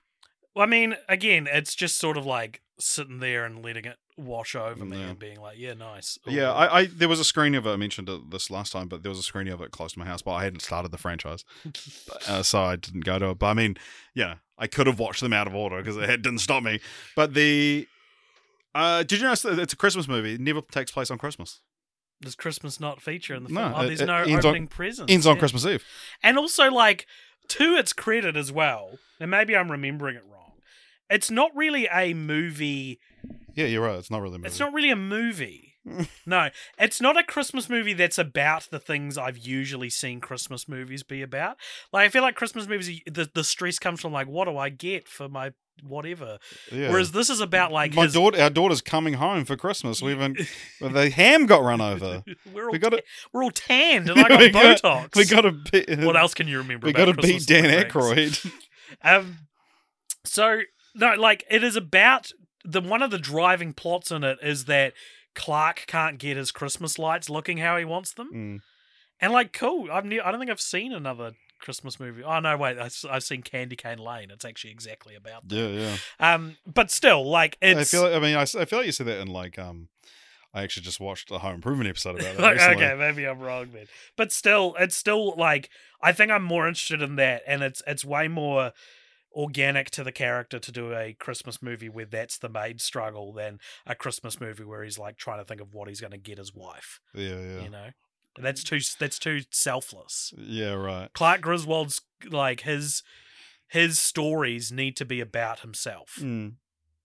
Yeah. The Have you ever heard the term Griswold House? No, Apparently, it's part. It, it soon became part of the American and Australian vernacular to describe a house that is overly decorated in gaudy fashion to observe Christmas.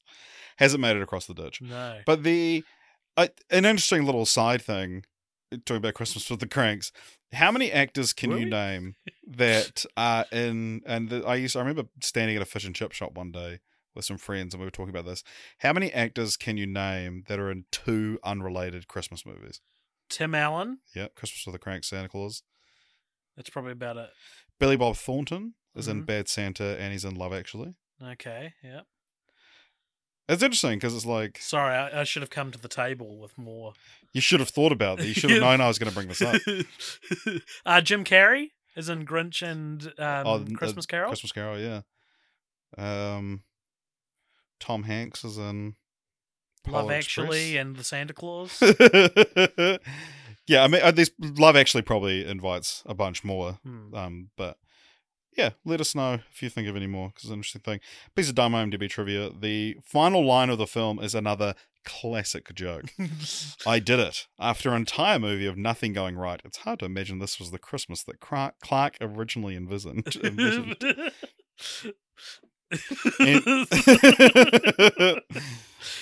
Uh, next up, we got Vegas Vacation. This one came out in 1997, so it was like eight years later. Quite a quite a um. yeah, massive jump. mm. Yeah, and we've dropped National Lampoon. So they Yeah. they just stopped. Do you want to talk about titles? Fuck yeah, dude. Yeah, fuck yeah. So, as said this before, especially with like how I'm kind of obsessed with things fitting into neat categories. I quite liked these titles broadly. I would Mm. say that I'm I'm gutted that National Lampoon was dropped for just the last one in the main series. Mm. That's that's um you know, National Lampoon's Vegas Vacation really just rolls off the tongue. But it's also just this thing that's like exploitable that you could just chuck any kind of word and that's how we'll continue the franchise, I imagine, is just pick a nation and then Mm. put vacation after it. Um a national lampoon. Um I will say I would do you reckon that and if, would it be tidier if the first movie was called Family Vacation? So Family Vacation, European Hmm. Vacation, Christmas Vacation, Vegas Vacation. Well, I don't know. Yeah, I mean, what's what's your sort of belief on like adding stuff? Because it's like it's my favorite sequel title trope is to take the original title and change or add something. yeah, Amy No. Heckerling's great at it. Look who's talking too. yeah, true. I think that maybe we like. Yeah, I don't know. I, I, I, I guess I just don't really like Family Vacation as a title, No. but the, but then also I don't like Vacation as a title. right. Ah, okay. I just think Vacation's like, what should it be called? Should be called Family Vacation, but that's separate to the, what the sequel should have been called. yeah, uh, Clark's Wacky Adventure. That's not that different from what one of the films is actually. yeah, uh, maybe Home Vacation Why? because I'm, I'm past Family Guy now, Ah, and uh, right. that's why I don't like it being called Family Vacation. Ah, Sorry, there's a few layers to that joke. yeah, but the- I was not on the same Yeah, story as you. yeah. So, yeah, I don't know. I mean, I guess Family Vacation works. Hmm. I'm just saying if all of them needed to be something vacation, I think I would have found that slightly neater, but I'm fine with vacation. My problems more lie in National Lampoon being dropped from Vegas Vacation, which is also like, well, you should probably just shouldn't have put National Lampoon for fucking any of them. It's a Yeah. weird, like, it's weird that they're known as that so definitively Yeah, yeah. you know um and uh christmas vacation 2 cousin eddie's adventure i Big guess adventure. Big adventure National big, I- big island Big adventure Island adventure. that one's interesting because it's like are these is this final fantasy rules like that to me speaks to my theory about Right. the yeah, 'cause multiverse- There's like Final Fantasy 10 10 too. too. Yeah, yeah. is the is it like that where it's like because it it is it kind of is that right because it's like it's taking a specific sequel and being like we are specifically sequeling this one Yeah, yeah. you know But we're having re- a returning actress. what from- should have been the yellow jackets girl really Yeah. because that would be the way to do it to be because it's like like christmas the vacation movies I said Final Fantasy, but it's also like this is Zelda rules. This is what Mm. every Zelda sequel is. Is just a remix of the same idea and not Yeah, yeah. explicitly continuing on. And it's like of all the franchises we've covered, I don't remember another one being like this. And of all of them to have this very almost um poetic spiritual approach to the idea of sequel. It's very funny that that belongs to National Lampoon's Vacation. Yeah. You know? Yeah. So Vegas Vacation, as I said, 15% on Rotten Tomatoes. It was directed by uh, Stephen Kessler.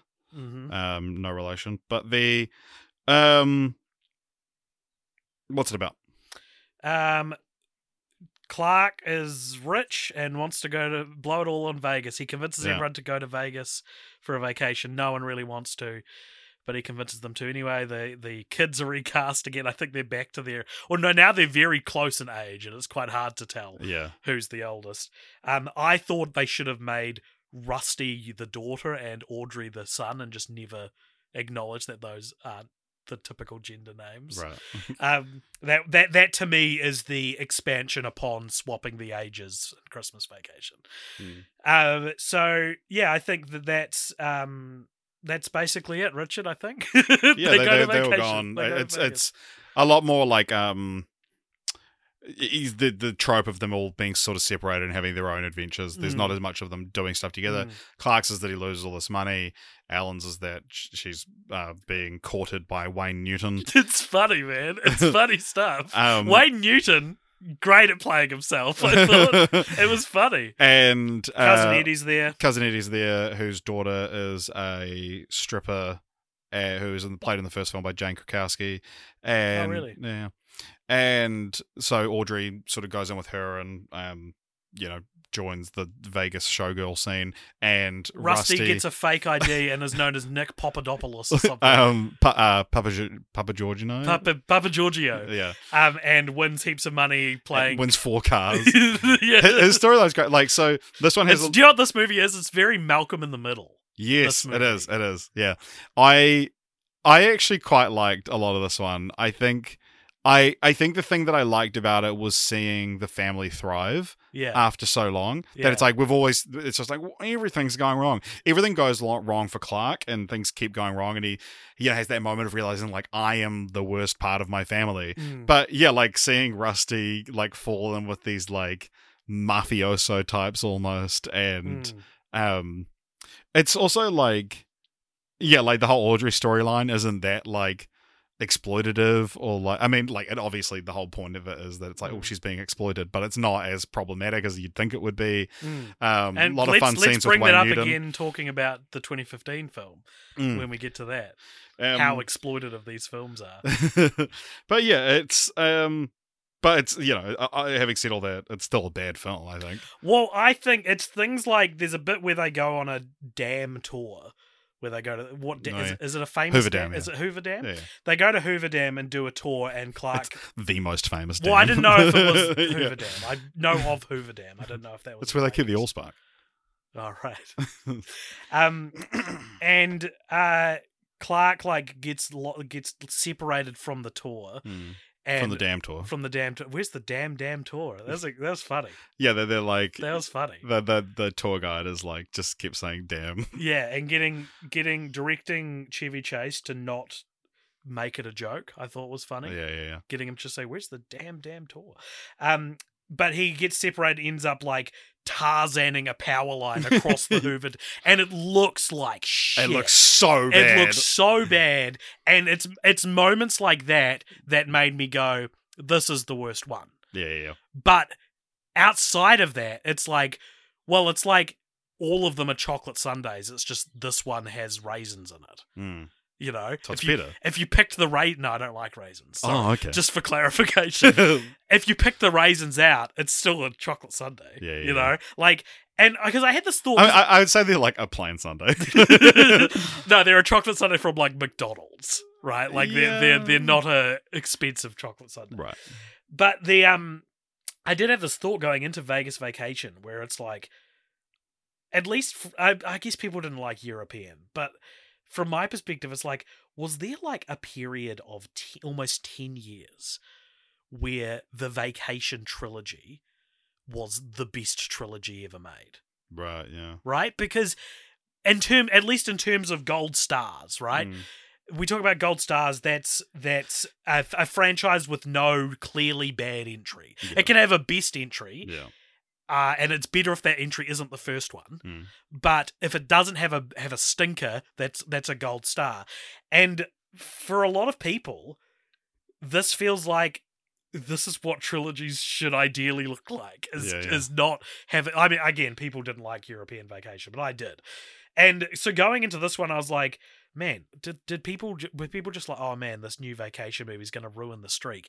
And then I watched it, and I was like, I mean, if we're being realistic, it's not that much worse than yeah, the yeah, other three. yeah. yeah, there was um Chevy Chase pitched an idea um for a fourth vacation film. Uh a Swiss Family Griswold it was called. Oh, fuck off, Chevy Chase. Call it call it Swiss Vacation, you No, uh, so this was uh, the Griswolds get stranded on a desert island like Swiss Family Robinson. Ah, um, which happens in a movie we made. Yeah. Perhaps someone has a big island adventure coming yeah, afterwards. perhaps. Uh, yeah, the the he relented when the Warner Brothers executive suggested the Ve- Vegas as the setting, feeling the juxtaposition of the nuclear nuclear family in a city driven by sex and gambling would be a more entertaining film. Oh yeah, because you haven't been banking off that for the entire series. Yeah. What? It's such a such a weird thing, and then for Chase to be like, "Oh, you're right." Yeah, yeah, yeah, Yeah. To concede. Um, he's pretty old in this one. This is the missing link of Chevy Chase. This is that- the um, Star Trek Generations. Yes. Yeah. yeah. Um, my Letterboxd review I was very proud of. It said the piercification of Clark Griswold because this is halfway between Clark Griswold and Pierce Hawthorne. Yeah. But it is like, but then when you see him show up in Vacation 2015, it's like he looks. it's- He's gone so much further Yeah, than you thought.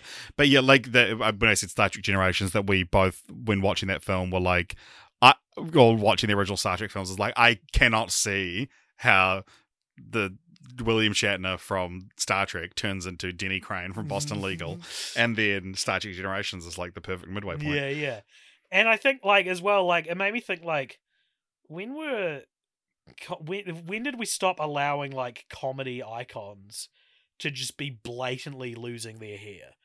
Feel like feel like Right. comedy like National Lampoon is the last time that like the biggest comedy actors in the world were fairly average looking pe- men, right? Mm. It was like Louis C.K. Oh yeah, okay. Well, he's relevant now, he? I don't know who are the biggest. I mean, Keegan Michael Key doesn't have any hair, yeah, but he's shaved it. right? I'm saying like Chevy Chase looks like shit in this. Yeah. And and Bill Murray looked like shit for a long time. Mm. Fucking um, um well, what's the guy you don't like from Christmas of the Craigs from Ghostbusters? Oh, Dan Aykroyd. Dan Aykroyd just always looked like shit, right? Like like we f- say what you want about boomer comedy, but we used to allow our comedy icon. Actually, you know what it is. What? We used to allow our male comedy icons to be ugly. We used to not allow female comedy icons. okay, okay. I've done that thing where I've backwards myself into like realizing the very obvious like Yeah. exploitation that's being Yeah. happened. I mean, there are there obviously were great female comedy icons of the time. Mm. Gilda Radner, Gilda was- Radner, she my was favorite female comedy icon. Julia. Sweeney. No, but yeah, I mean, um, well, okay. Who are your the hot, who are the hot comedy icons now? I mean, like, so I mean, we literally have a case study here with Ed Helms, Mm, who's not like handsome, but Mm. he's not ugly. Like he just looks like a normal dude. Bill Murray in Ghostbusters One Mm. looks like he is let. I look better than Bill Murray in Ghostbusters Okay, well, let's not get out like, hand. like here, he has just let himself go already in that movie. I'm just I'm just googling comedic actors. Mm. Jim Carrey, Steve Carell is fucking hotter than ever. hmm Yeah, Adam Sandler, Vince Vaughn. Like these are the Chevy Chasers of today. Yeah, I mean, I, well, I guess it, like, yeah, I mean, I I don't know what like I would say because the frat pack Mm. would be like the um the next generation after the Chevy Chasers and the Bill Murrays, but then I don't know like if you'd say like 2020s what who that group is, and I mean maybe we haven't got fucking them Pete Davidson, who's real hot. Well, hot in a weird way, yet. but Yeah. that's still better than Bill Murray hot, which is I guess maybe after the frat pack would be like Bill Hader and Jason hot. Sudeikis. Mm. But then they I- sort I of like view- tail end. Yeah. I view Pete Davidson as like a result of Gen Z, yeah, yeah. like like birthed from the more of Gen Z. yeah. you know, like and and we and he's on SNL and he's like for us this was Tina Fey and Bill Hader and Lonely Yeah. Island, right? Yeah. Like like Well, now they've got um, what are the dude? Uh, Please don't destroy. what's that? That's the like the new Lonely Island comedy Oh, trio. Yeah, Right. Um. Well, anyway, like Pete Davidson, uh, like he is designed by the times that he's popular in. Like it's Yeah. so funny and so clear, and it's it's always great when you realize you're living through a, A generation change, Yeah, yeah. yeah, a moment. Um. Yeah. Anyway, this is just a rant about how ugly some celebrities used to be. yeah. and Will Ferrell's uh, uh, like let himself age pretty hilariously. That's pretty true. Yeah. The uh, here's a piece of IMDb trivia. Uh, uh, It, it's, it says rumor. The first film in the na- in the Vacation series to not contain National Lampoon in the main title. is that a rumor? Is it? As John Hughes, writer of the first three films, which he wasn't the writer of the second one, is no longer the screenwriter as he was also a writer of the National Lampoon magazine. I don't know Mm. why it says rumor. Mm, mm. Um, interestingly, so the there's a dealer in this film played by Wallace Shawn, who's like this recurring um, character, that, and Clark just has horrible luck against him, but then can win against other people. But he has this like this his damn pride Mm. forces him to keep going against Wallace Shawn. That character was originally said to be played by Jack Nicholson. he was he was filming Mars Attacks. Uh, I was about like- to say he wouldn't do this. Then you know he was filming Mars Attacks, and I was like, a worse film than Vegas Yeah. Vacation. that he plays two characters in. Does he? Yeah. Have you seen Mars Attacks? I thought he just played the president. No, he play he plays someone else as well. Ah. Um, but he, yeah. So he, he was filming Mars Attacks. He's good friends with Chevy Chase. They asked him to do Of it. course, those two are friends. Holy shit! He, um, the Chevy Chase of the dram of the dramatic. yeah, yeah. you know. He he was also a big fan of the vacation film, so he was like, "Yeah, that, that sounds fun." and um, but then he he had to pull out. We uh, James L. Brooks cast him in As Good as It Gets, and he was like, "Well, I got to work with James L. Brooks." Hmm. So, but yeah, it's crazy that it's like he was gonna do it. Yeah, right. Yeah, and they were also going to get uh, Chevy Chase also wanted to get his friend Rodney Dangerfield to play the guy sitting alone at the end that wins big on the Keno, Mm. which is and then passes away, and so the and but gives the Griswolds his ticket. Mm. Uh, who's played by Sid Caesar, who's like the other half of a comedic duo with the woman who plays um Aunt Edna in the first film, Right. and so they did it as like a fun. Right. They were like, "Oh, it'll be a nice tribute," but I want wanted the money. The money's mine. I want the money. uh, yeah, I mean, what, what would you have thought if uh, Rodney Dangerfield had played him? I, I have an interesting relationship with Rodney, Da- Da- Rodney Dangerfield in that I'm He's like, my mum. He's my mum. I'm like intimately familiar with what his shtick is. In fact, I think he might have invented the word shtick. yeah, yeah, yeah. But I don't think I've ever actually seen a Rodney Dangerfield movie. Yeah, he, he's a lot less known for movies. Caddyshack is the big one, Yeah, I haven't seen Um, Caddyshack. but he and then he's uh, like uh, he's in a Back to School. I think is the other one.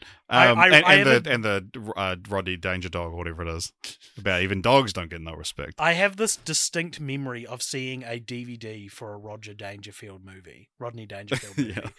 when in like United Video when I was like nine, Yeah, and looking at my dad and going, "Oh, Dad, what does this guy sound like?" Like thinking my dad will know, and my dad was just like, "I don't know," and I was like, I can tell by looking at him. I've heard him speak. Yeah. I was like, "What's the?" li- I think I was looking for "I get no respect," right? Yeah, But. I was like, "What's the line? What Yeah. What does this guy sound like?" It was fun. I, I was hanging out with our mutual friend David Carouse the other day, who's a comedian, and we were talking about like how so many of like the comedians of old that you're like these guys are the goats, man. Like you got to watch this. Eddie Murphy's a classic example. Have you have you watched Raw No, or Delirious? it. That it's like immediately disgustingly homophobic Yeah. and um stuff like this where it's like it just hasn't aged well at all and you're like these guys are just not funny rodney dangerfield is one that is like this guy is fucking hilarious Nice. you watch like um go on youtube watch clips of rodney dangerfield on johnny carson and it's literally just like he comes out, he does a set, and it, and it was like a big, um, you know, you know, you've made it as a comedian if Carson invites you to come over to the desk after your set, Mm. um, and he would always get Dangerfield over, and he just asks him a question, and it just he just sets him off on like another five minutes, and it's like they're all like like kind of say like one liners, but it's like fuck, he, he is so fucking funny, um, and all just about how he gets no respect, and you know, um, I tell you, I get no respect, I get no respect, yeah, um. Fantastic stuff, and yeah, someone that I that I just assumed Rodney Dangerfield isn't funny, but no, yes, yeah, right. yeah. Uh, anything else you want to say about Vegas Vacation? Um, just that, like, again, conceptually, it's valid. It's not like. It's not like space vacation, right? It's Yeah, not. yeah. In fact, it's probably more grounded than like European Yeah, vacation. yeah. Like, I Space guess Vacation. I guess like people people like to be like, oh, sequels. The more they go on, they get more ridiculous, and it's like, I like this franchise. If nothing else, this franchise has surprised me at every turn Mm. with how not what I thought it was gonna be.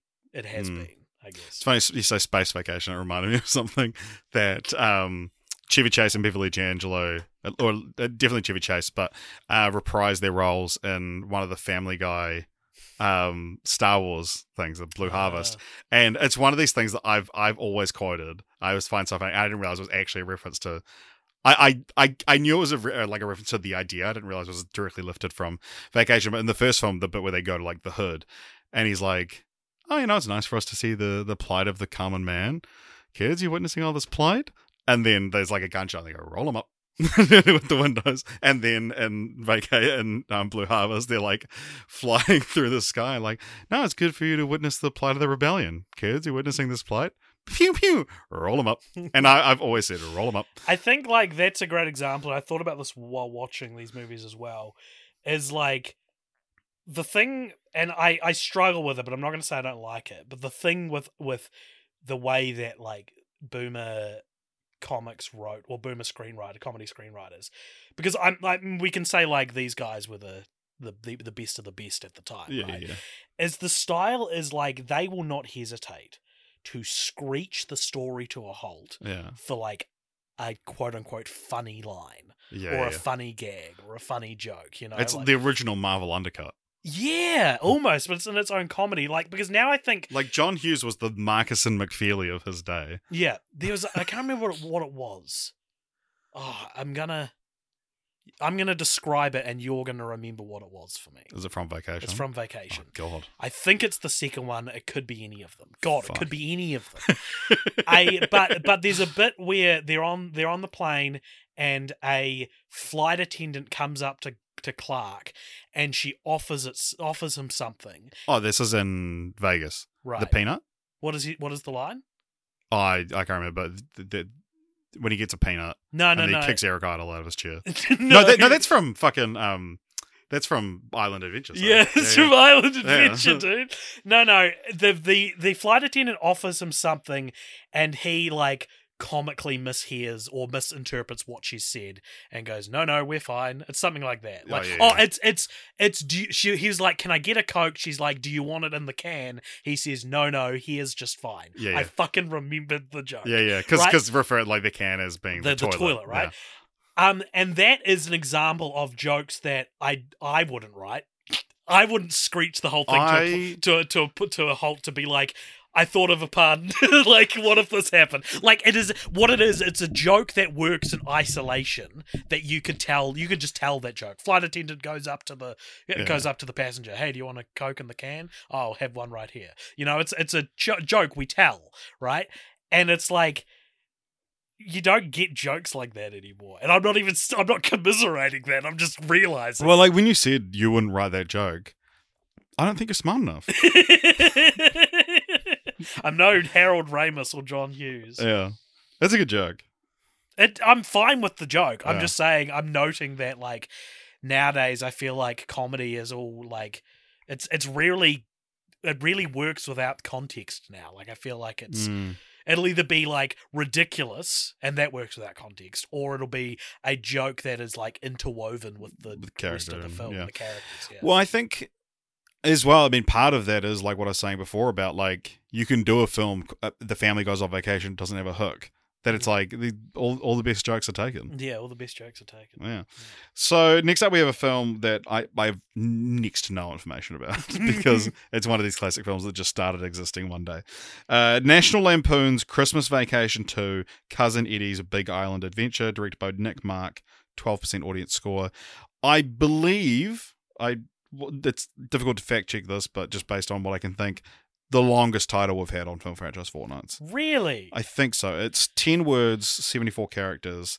Um, What's fellow? What's uh Return of the King or Fellowship of the Ring? Return of the King is also 10 words, but it's less characters. The only one that I would have thought would maybe um, have its Pirates of the Caribbean. Pirates of the Caribbean, The Curse of the Black Pearl, which is 53 characters and 10 words. National Lampoon's Christmas Vacation 2, Cousin Eddie's Big Island Adventure. Yeah. The best thing about this, that being such a long title, is I reckon like 85% of that title you didn't need. Yeah. You don't need National Lampoon. It- They've already they already Yeah, ditched yeah, it in the last one. You It's so funny that, you're like National Lampoon, it's like, that one's not deserving of the stamp, but you know what it is? Yeah, yeah, exactly. Like and and if you watch what National Lampoon went on to make as well, Fuck. like have you watched many National Lampoon films from I- like their sex comedy straight to DVD era? No, that's what I'm saying though. Like Yeah, fuck. I've seen a lot. I've saw a few of them and on Sleepovers. They're so bad. Yeah. Um. So so you not only could you just call it Christmas Vacation Two, Yeah. Cousin Eddie's Big Island Adventure. You don't need cousin. You don't need Big Island. like it could Yeah. just be called Eddie's Adventure. You know what I mean? Yeah, yeah. Like it's conveying essentially the same information. And we had an interesting time. Can I reveal what what our conditions were watching this movie? Yeah, if you like. We smoked a little bit of illegal drugs together Yeah. and watched this movie. And I, I, don't think I was high though. really. I was just in, I enjoying the film. I don't think. you were just enjoying the film. What I thought was interesting is that, like, because I pitched this to you as like, these movies are the kinds of movies you get high to, Yeah. right? Like they they sing when you're stoned, yeah. right? I think Um, I was just vibing off your energy. but the thing is that this movie's so beneath the threshold of what I'm willing to find funny that like being stoned doesn't make it funnier. right. But what it does do is it, is it, it enlightens my like analytical. It brain. heightens the drama. and, and so so we were noting every 11 minutes Yeah, the yeah. plot would change Yeah. and then we realized oh it's because it's made for tv Yeah, there were ad breaks every 11 minutes. yeah and but it was so it was so it was like every 11 minutes the premise changed Well, So- because so, so AJ was like, it first started out because you were like, uh, when they get the island adventure, you were like, this is coming up way too late in the film. yeah he gets like it's the second christmas movie i've seen in a week where the main character gets fired just before christmas Yeah. after candy cane lane And, then and then you're like, this is way too late in the film. Like how like how we only just get to this point. We checked the time; it had been eleven minutes. Right, and it's like that's pretty reasonable. No, it's pretty reasonable for a good movie, though. I think in this, so it's he gets fired and then he goes back to his old job for some reason and gets involved in a workplace accident. This is um, cousin Eddie, Randy Quaid's Yeah. character. Um, he gets involved in a workplace accident, which means they offer him a family vacation Mm. as so, so that he doesn't sue them, right? the the um accident is a monkey bites him on the butt and it heals instantly because the radiation he's been exposed Yeah. to. I thought that was that was my favorite joke in the film. All of this could have been one five minute scene. Mm. But like he goes home in between getting fired and going back and getting in Yeah, the right. accident. Like it should be he gets fired, he gets bit by the monkey, and they're like, "Oh, let's give him," Mm. you know, should just start on the island, start on the island. So then, then for ten minutes, it's about them going to the going The- through the airport. going to the airport. yeah, it was eleven. It was eleven more minutes before we were like before they were on the plane. Yeah. Yeah. And then, like, by the time they end up getting stranded on an island, and it looks like the worst. This is worse than Vegas vacations uh, Hoover Dam sequence. Right, I thought you were just like it looks like the worst Christmas ever.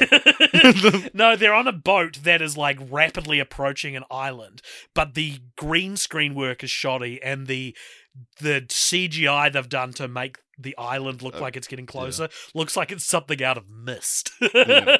you know, Myst, the game, the computer game. you vaguely, yeah. Yeah, it's it looks like shit. Um, and yeah, they get stranded on this island, and then I can't remember what happens.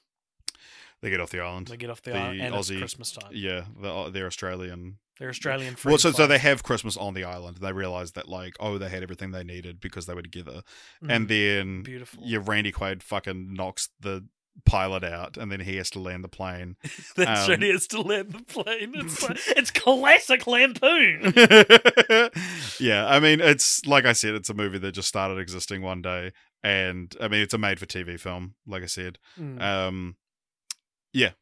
How many of these relatively obscure made-for-TV sequels have the words "big adventure" or "adventure"? Like, I feel like it's such a great way to show that this is not going to be good. yeah, yeah, like Sharpay's fabulous adventure. um, yeah, um, uh, London Adventure, the Scamps London Yeah, Adventure, yeah, yeah. whatever it was. I think putting adventure in your title is a sign that the writers or the producers or whoever's titling it do not care. Well, it's it's like it's like having a laugh track. They're telling you it's an adventure. Yeah, So that yeah, you know yeah, to have yeah, fun. yeah, yeah, yeah. uh, this movie has Lizzie McGuire's brother in it. Yeah, and, and boy was he cracking up. He's very bad actor. I'll He say is. that about him. Very bad actor.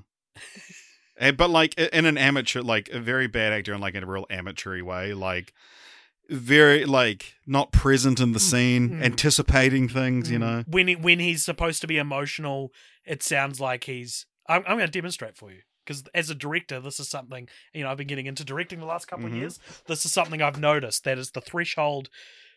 I think I think inexperienced actors don't realize there's a threshold, and Mm, experienced actors know you've actually got to start in front of the threshold right. right? And that threshold is um, at one point in the film, Lizzie McGuire's brother is told we're going to go hunt something or we're going to do this and and he gets given like a spear and he runs off screaming Hmm. right here's how lizzie mcguire's brother performs that right he gets it and you see him run past in the background and he goes ah right? Hmm how he should have done that is "Ah!" you know? Like he he's he is being the character the character is being silly. Yeah, yeah, yeah. not the act the actor is also being silly. But the the character should be taking this seriously.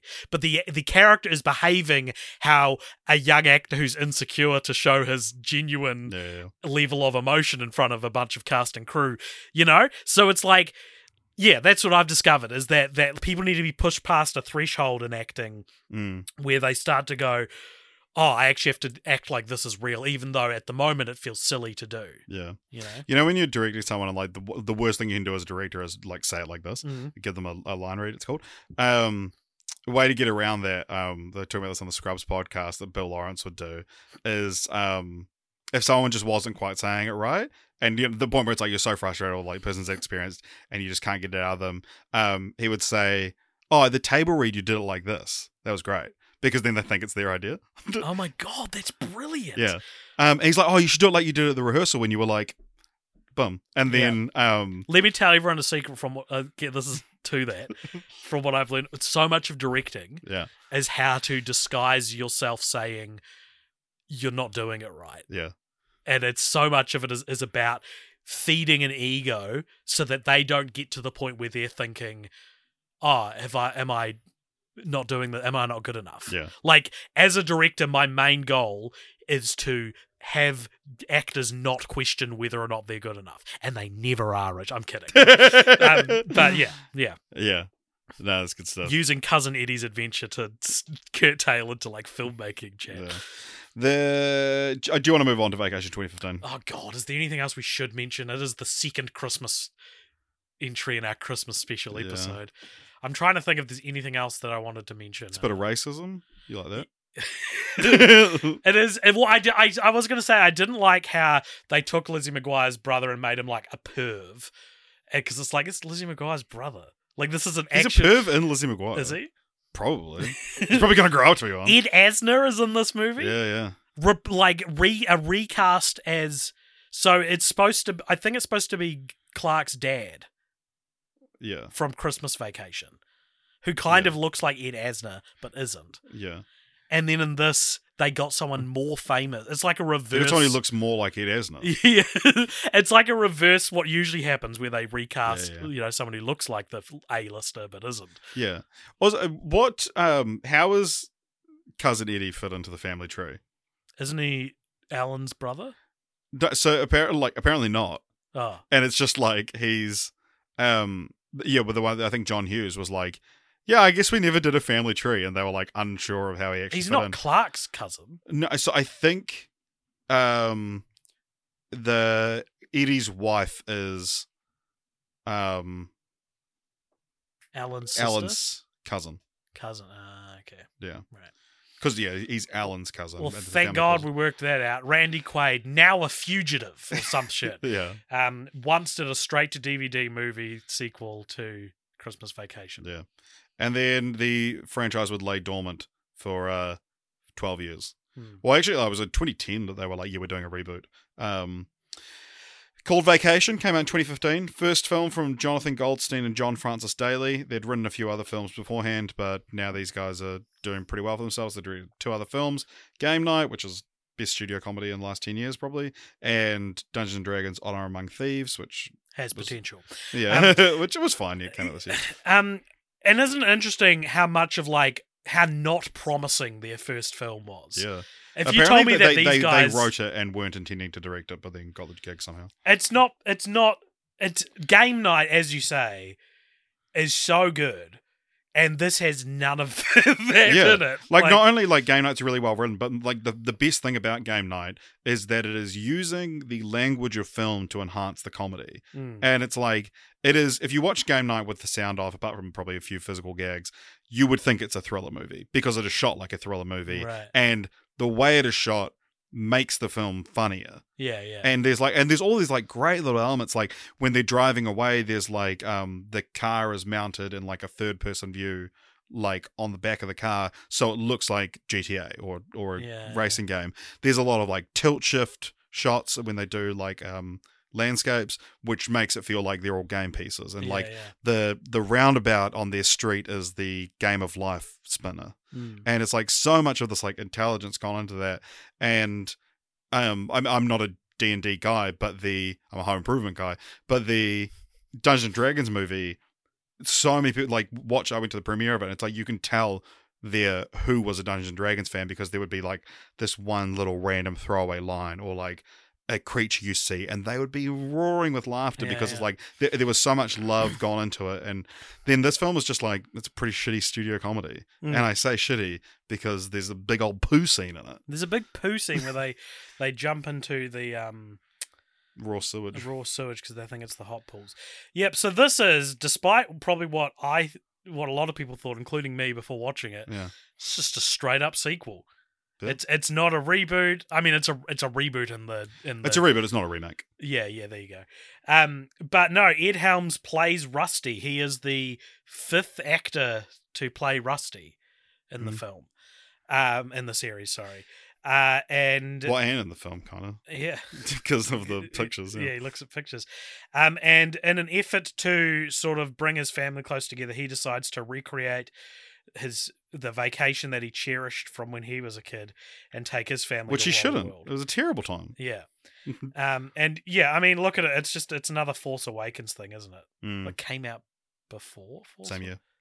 Would have become out before. So, it, yeah, would have been a couple months before. But yeah. we attribute that the distant sequel that's basically just a remake of the first. That's like that gets attributed to Force Awakens, but Vacation did it first. I would also say Creed does a little bit of that. But Creed's good. Yeah. mm. And that was 2013. Yeah. Mm. Creed Creed feels like that's 20, no, that was 2015. as well, Creed it? feels like it's it's more of a passing the torch situation though. Yeah, yeah. Although maybe it's a combination. Maybe it's passing the torch from passing the torch sequels to basically the same as the Yeah, first yeah. one sequel. No, so yeah, Creed was 2015 as well. So that was like a month before Force Awakens, or like only a couple of weeks before Force Awakens. So when did Vacation come out in 2015? We could be on something here. It's yeah, a- that was that was the first one. Yeah, Yeah, there you go. It's the first one according to us. Um, and yeah, so he's got his wife, um, who's played by um, Christina Applegate. Christina Applegate, and he's got two boys, and he they they do a very funny scene, Richard, where they're like, "It's not like the original Vacation. This time that had a boy and a girl. This is two boys." Mm. And this this vacation's going to stand on its own. All this shit that's like was very pointed and, and cutting in 2015. It was the trailer moment. Like it was in the trailer. Yeah, like yeah, it genuinely was. um, and yeah, it's just basically a, a 2015 version of the 1982 one. Yeah. Yeah. Skyler Gozondo Gisondo, yeah. isn't it. Yeah. Is, is one of the boys. He has a few cameos. Charlie Day, Kaitlin Olson, Mm. um, None Tim Heidecker. Yeah, yeah. Um, Michael Pena. And they're pretty. They're all the all these cameos are probably the best part of the film. Like Charlie Day, especially, I thought was like really funny Yeah. when he when he shows up. Norman Reedus. Norman Reedus is so funny. Yeah. this. They, they ask him if he's a rapist, and it, he just stares at them for like 10 seconds without answering. And it's so funny. Well, because he's a trucker, and they Yeah. they think he hates them because the the youngest son, who's like a potty mouth, who bull- bullies his older brother. Yeah. In which putting a plastic bag over his head. you you were like you told me before this, you're like I fucking hate. This I movie." fucking hate this film. I you do. were cracking up. I You was. you were like Lizzie McGuire's brother in that TikTok because you were cracking up I I was feeding off the energy of being with other people. and being a little bit stoned. No, I I um, wasn't stoned. No. I mean, like I'm like Jimmy Fallon with my laughter. I think I I give it out like nobody's business. Not when you're podcasting with me. Oh my fucking god, AJ. Compared, if you were to go back and listen to every episode of this podcast, I am laughing. 80% of the time through the silences. And okay, AJ, that's because I'm funnier than you. There you go, great. No, I what do you think that would win them over to your side? no, I I I laugh harder at you. Than, guess so. Yeah, I've I've never made you laugh as hard as I as you make me laugh. Or it's just every 10 episodes I'll get a good belly laugh out of you. If if if if there was like if it was like a laugher meter, like in Monsters Inc., Yeah. I would have filled up more canisters than you. Ah, I disagree. I I disagree. you, back. you would maybe have I, yours wouldn't even fucking register. no. I, I would be I'd be got cans coming out of my ears, but they would be, um, they'd be like skunk weed, whereas you've got pineapple express. I filled up my cans with Right. So you you're really mixing metaphors. Here. yeah, like crazy man. Let's sh- it's crazy what I'm doing right now. What I I'm also saying, think. I, I- but- okay. I- are, are we are we just are we discounting you laughing at yourself though? I think I laugh to to to um mask Try and try and lead me. Uh, t- sometimes, sometimes, but I think it's it's what I'm saying is You're like doing your own laugh track. my yeah, kind of. My canisters are filled with low quality laughs, whereas you fill you fill yours with one big laugh every few episodes. Yeah, and it fills more than you. I don't think it would fill more. I laugh so much. You cannot. I laughed all through Vacation 2015. I feel my hate. Yeah, I guess you got me there. uh, yeah. So, like, what are some of the vignettes in this one? Um, the poo. they they yeah, they stop at a hot spring and they go see Audrey, who's played by Leslie Mann in this film, and his husband, played by Chris Hemsworth. Chris Hemsworth, which is our randomly plays you st- statistic. This is our second film covered on the podcast, uh, which is a reboot kind of sequel to a Harold Ramis film, which stars Chris Hemsworth after Ghostbusters. Ghostbusters. Yeah, right. Interesting. Um, yeah, Yeah, and he's got a big cock. That's the whole joke. that's the whole joke. See, here's again. They also, it's worth mentioning, they stop in and see um, Clark and Ellen. Ellen, played by Chevy Chase and, And again, I thought he was great. I thought Chevy Chase had still got when it. he, when he f- falls, the drops the guitar. Yeah, so good, so good. Um, talking though of of I, I said before, like this franchise just did none of them were what I expected it to be, Mm. and I think that this is an interesting conversation coming off the back of watching Ted in our last fortnight, because Ted and Ted Two are examples of these like we talked about this on the episode, but they're studio comedies that are just pre Me Too, like Mm. so just pre Me Too that you would be forgiven for assuming they're post Me Too. Just by how they look. I Yeah, mean. yeah. But then you watch them and you're like, wow, there are hate crimes in this Yeah, film, right? I so I was just laughing because preemie too, uh, like preemie is one word. I just thought that was funny. That is funny. You're right. Should have got a massive belly laugh out of you. your, your can's fucking empty. Um, so so I was expecting Vacation to 20, 2015 to be just the poster child of the the Anchorman 2, the Teds, the these Yeah. these 2013 to 2016 comedies which look modern enough but then shock you with how problematic they are. Mm. And not only is National no, not National Lampoon, it's just Vacation 2015. Not only is it fairly safe, I think there's a couple of jokes here and there that are, are a little Well, like the I was waiting, and I've seen this movie two or three times already. But the even watching it now, I was waiting for the younger brother to call Skyler Gisondo an F slur. and he doesn't. He doesn't. He doesn't. Says he has a vagina, Right, and that's about that is still vaguely problematic. but the way it's handled. But the way it's handled is accidentally progressive. And what I mean by that is I don't want to give this movie credit yeah, for being progressive because they're trying to be funny about it. yeah, But he yeah, so the little brother's a, the whole the whole story of the whole fucking movie is that the little brother bullies the older brother. Like this is some revolutionary comedy concept Yeah. that must be explored. because right? he used to beat the shit out of your older brother. yeah, it's normal. no, um, and and when he says he has a vagina, uh, and he writes, he writes, "I have a vagina" on his guitar, and and um, and Ed Helms, who's playing Rusty, he's like, now you know, um, son, whatever his kid's name. Know, this is a teachable moment. the teachable moment, and, and he's like, you know, like lots of men are actually uh, born with vaginas, and and like it essentially explains like gender dysphoria Yeah, in yeah. 2015. And again, I want to be clear: the movie is going, isn't it ridiculous that Ed Helms thinks this?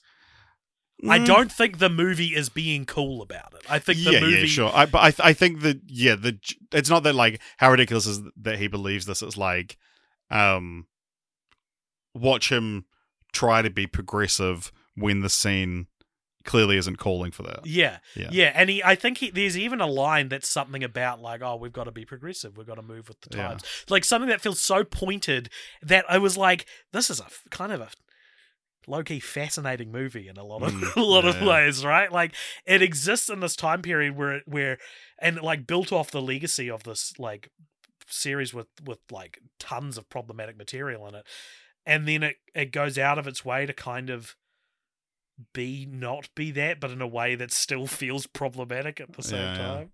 Yeah. But yeah, like on the whole, I've Mm. said I hate the movie. What did you think of it? I didn't like it, but I think it's interesting. And I think I think generally hmm this this franchise was on a good track to be, to rank surprisingly high in our franchises, Mm, yeah. I think. And now it now it doesn't. Now Yeah, it yeah. won't. But like by Vegas vacation, I was like, well, then, from my 2023 And then you and then you watched two with me and hated it. yeah, exactly. yeah. So that's the franchise. That Mm. is National Lampoon's Merry Vacation. Christmas. Merry Christmas to you, AJ. Thank you so much. Oh, we're shaking hands. Oh my, my I'm just flagrantly brushing past the mic with my beard. Yep. My beard's my beard's squeaking. You've probably heard that all throughout the episode. Buddy, I've heard that all throughout my bloody life. Oh my god, comically squeaky beard. he's- Cannot have sex on this bed. yeah. Not that that's a problem for you. hey! Hey! Oh! All right. So In my life now. well, we need to continue the franchise, which is a Mhm. segment where we pitch our own continuations of the franchise. There are a couple of other continuations to mention, though. In Mm. early 2010s, there was a Super Bowl commercial Oh. uh, with Chevy Chase and Beverly D'Angelo, and it said some of the actors to have played Rusty, and um, but I didn't watch the commercial. And then I think off the back of that commercial, they made a couple like it was for um, it's for a car company, and it was, uh, and then they did Hotel Hell Vacation, which was like a further series of commercials.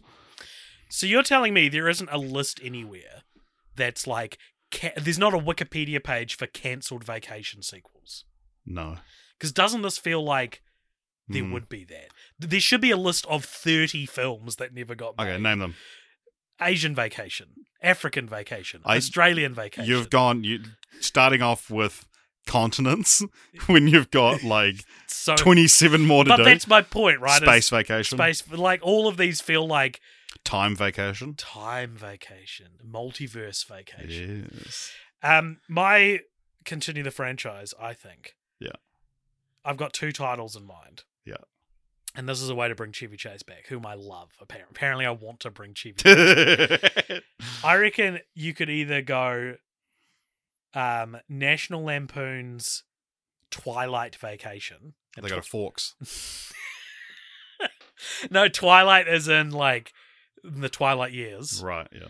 or National Lampoon's Retirement, or Retirement Vacation, Yeah. and it's just they're all life vacation. They're going on vacation from life. Wow, death vac. What is he dies at the end? Afterlife vacation. Afterlife vacation. River Styx. Hell, Like, hell, hell vacation. vacation. heaven vacation. The un- underworld, National Lampoon's Underworld Vacation. National Lampoon's Resident Evil vacation. anyway, that's all I did for it. nice. Uh, yeah, or like um you want like a Sione's funeral sort of situation, don't you? What a crazy thing to reference. a film that doesn't exist. So- a, a, a- obscure, We, a, we need a to, non-existent sequel to a very obscure New Zealand film. To a and, and that's a joke that I've made up off pod. yeah. So there's a film in New Zealand called Sione's Wedding, and I always thought it'd be cool if they made a trilogy that was Sione's Wedding, Sione's Divorce, Sione's Funeral. but instead they made Sione's 2 back in business. Unfinished business. Unfinished business, yeah.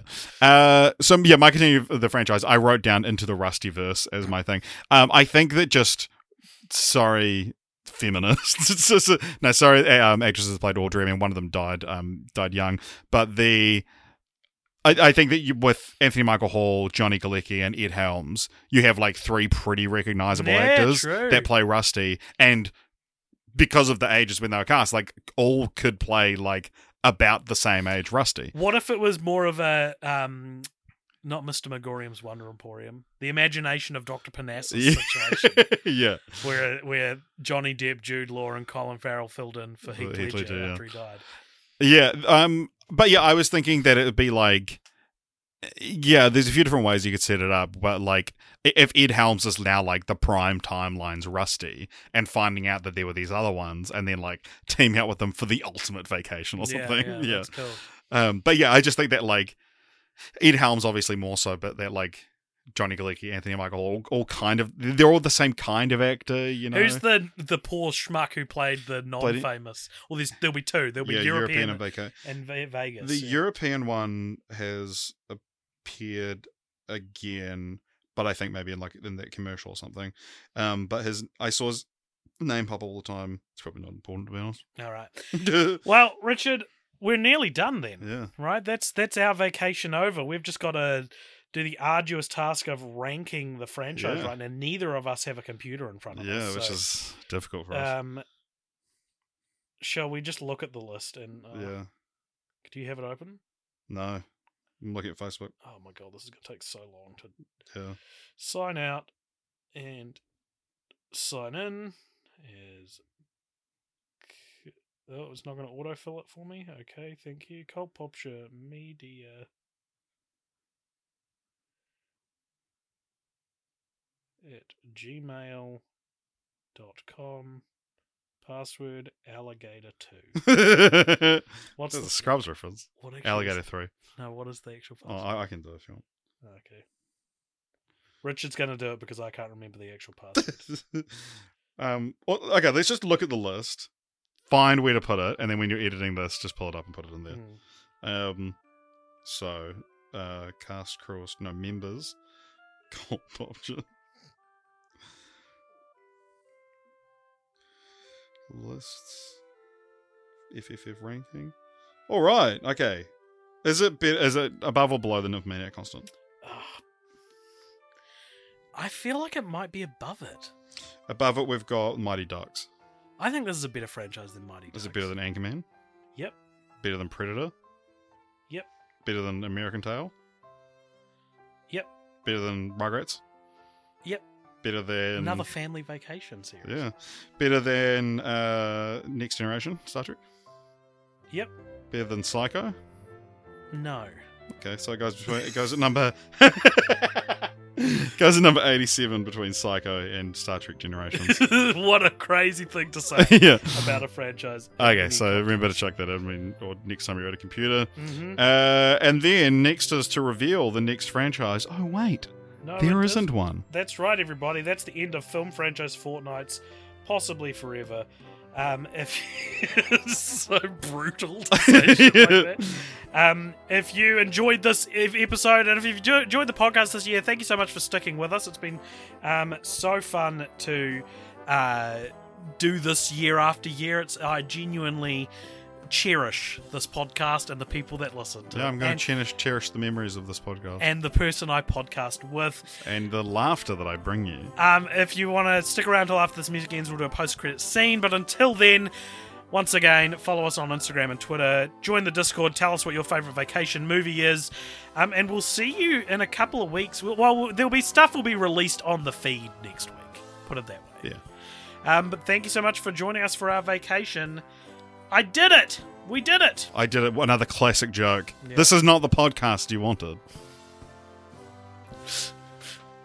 Welcome along to the post credits scene. There's a segment at the end of each episode. If you donate five dollars or more over at patreon.com slash cultpopture, you get to give us something to talk about in this the post credits scene. Richard, what is it and who's it from? Today's one comes to us from Joe Rundle, who writes, What are your favourite chain restaurants and what are some from New Zealand that we might not know about in the rest of the world? Um, we have a pretty f- prominent pizza chain here called Hell Pizza. Yeah. Um, uh, yeah. Are there any other specific to New Zealand? Burger Fuel? Burger Fuel, Georgie Pie was a thing for our yeah, Georgie parents. was a huge one. Um, I a lot of people have gone off Burger Fuel. I've gone off Burger Fuel. I, their aioli is fucking incredible. I think here's my here's my take on Burger Fuel. Here's th- this is what the post credit scene is asking, right? Like describe it to us. Yeah. Okay, imagine a huge burger, Yeah. like too big for any human to eat, Yeah. right? Imagine it cost you thirty dollars for a combo, ridiculous. Mhm. Maybe even thirty five dollars. Right, and now imagine it's sopping wet. That's what Burger Fuel is. like. My uh, one of my favorite. they- uh, uh, It's only in Christchurch, and there's there's, there's a couple of um uh, locations of it, but a place called Burgers and Beers. Simple name, simple burgers. Love that place. Go there every time I'm here. Got it for Uber Eats for lunch today. So that's why I'm I'm still not that hungry because they're, they're big servings. They got famous chips and gravy. Um, but out of like, what would you say? Out of like the big the big dogs, what is your favorite? Oh, not just New Zealand ones. Yeah, out of like you know, like a lot of like um, KFC, Burger King vary a lot from like location to ca- Totally. like, but like McDonald's is the most consistent one. I agree. I think McDonald's, as I've grown older, McDonald's is the only one I have any kind of um, joy from eating now. Mm. Whenever I, I yeah, whenever I eat Burger King, it's like God. Whenever I eat KFC, KFC will last me the meal, and then as soon as I've taken that final bite, yeah, yeah, yeah. I'm done. Pizza Hut, I'm still all good with. I don't. I've never liked Domino's. Yeah, interesting. Um, I I like um I only really got into cheeseburgers this year. What do you mean? Yeah, like from McDonald's, like specifically McDonald's cheeseburgers. And so I I wouldn't get McDonald's that much, or I'd get like you know um or one of their like I'd get one of their fancy burgers. Like we have a um like Grand Angus range and shit. Mhm. But um also it's worth mentioning McDonald's is a lot better in New Zealand than it is in the states. right. Having had it in the states, like it's um a, a lot better ingredients and stuff. But yeah, like I never really had McDonald's cheeseburgers until because I didn't like the pickles, What and are you then I started talking getting them. about? And I just like I would always just be like, no, I'm not going to get just a cheeseburger. I just thought I didn't like them. But um, Well, to be fair, I get I, I would get a quarter pounder, like, Right. like a big cheeseburger. yeah, but I I double Or a and triple triple che- cheeseburger. dr- double and triple cheeseburgers. Oh my god! There was one night I got really drunk, and when I, I came home, got Uber Eats and got like a McDonald's cheeseburger, double cheeseburger, or whatever, and I went up to Jess was in bed, and I went up and was like eating this cheeseburger and was like hunched over the bed and was being like, Jess. I love cheeseburgers. I, they're so good. And she was like, Yeah, I know. And I was like, I've only just gone, I've wasted so many years of my life not eating cheeseburgers. I've I've been your friend for a while now, and in this friendship, I've heard you say the most ridiculous thing. I've heard you tell the world, "I'm going to be a Family Guy guy now." Right? Uh, screw that. I'm going to be a Home Improvement guy. Now you're like, I'm a I'm I'm a cheeseburger guy. It's like mm. I thought you'd been a cheeseburger this whole time. You thought I'd been a cheeseburger this whole time. A He's been- cheeseburger guy. That's why he's been looking at me like drooling for the past two oh. hours.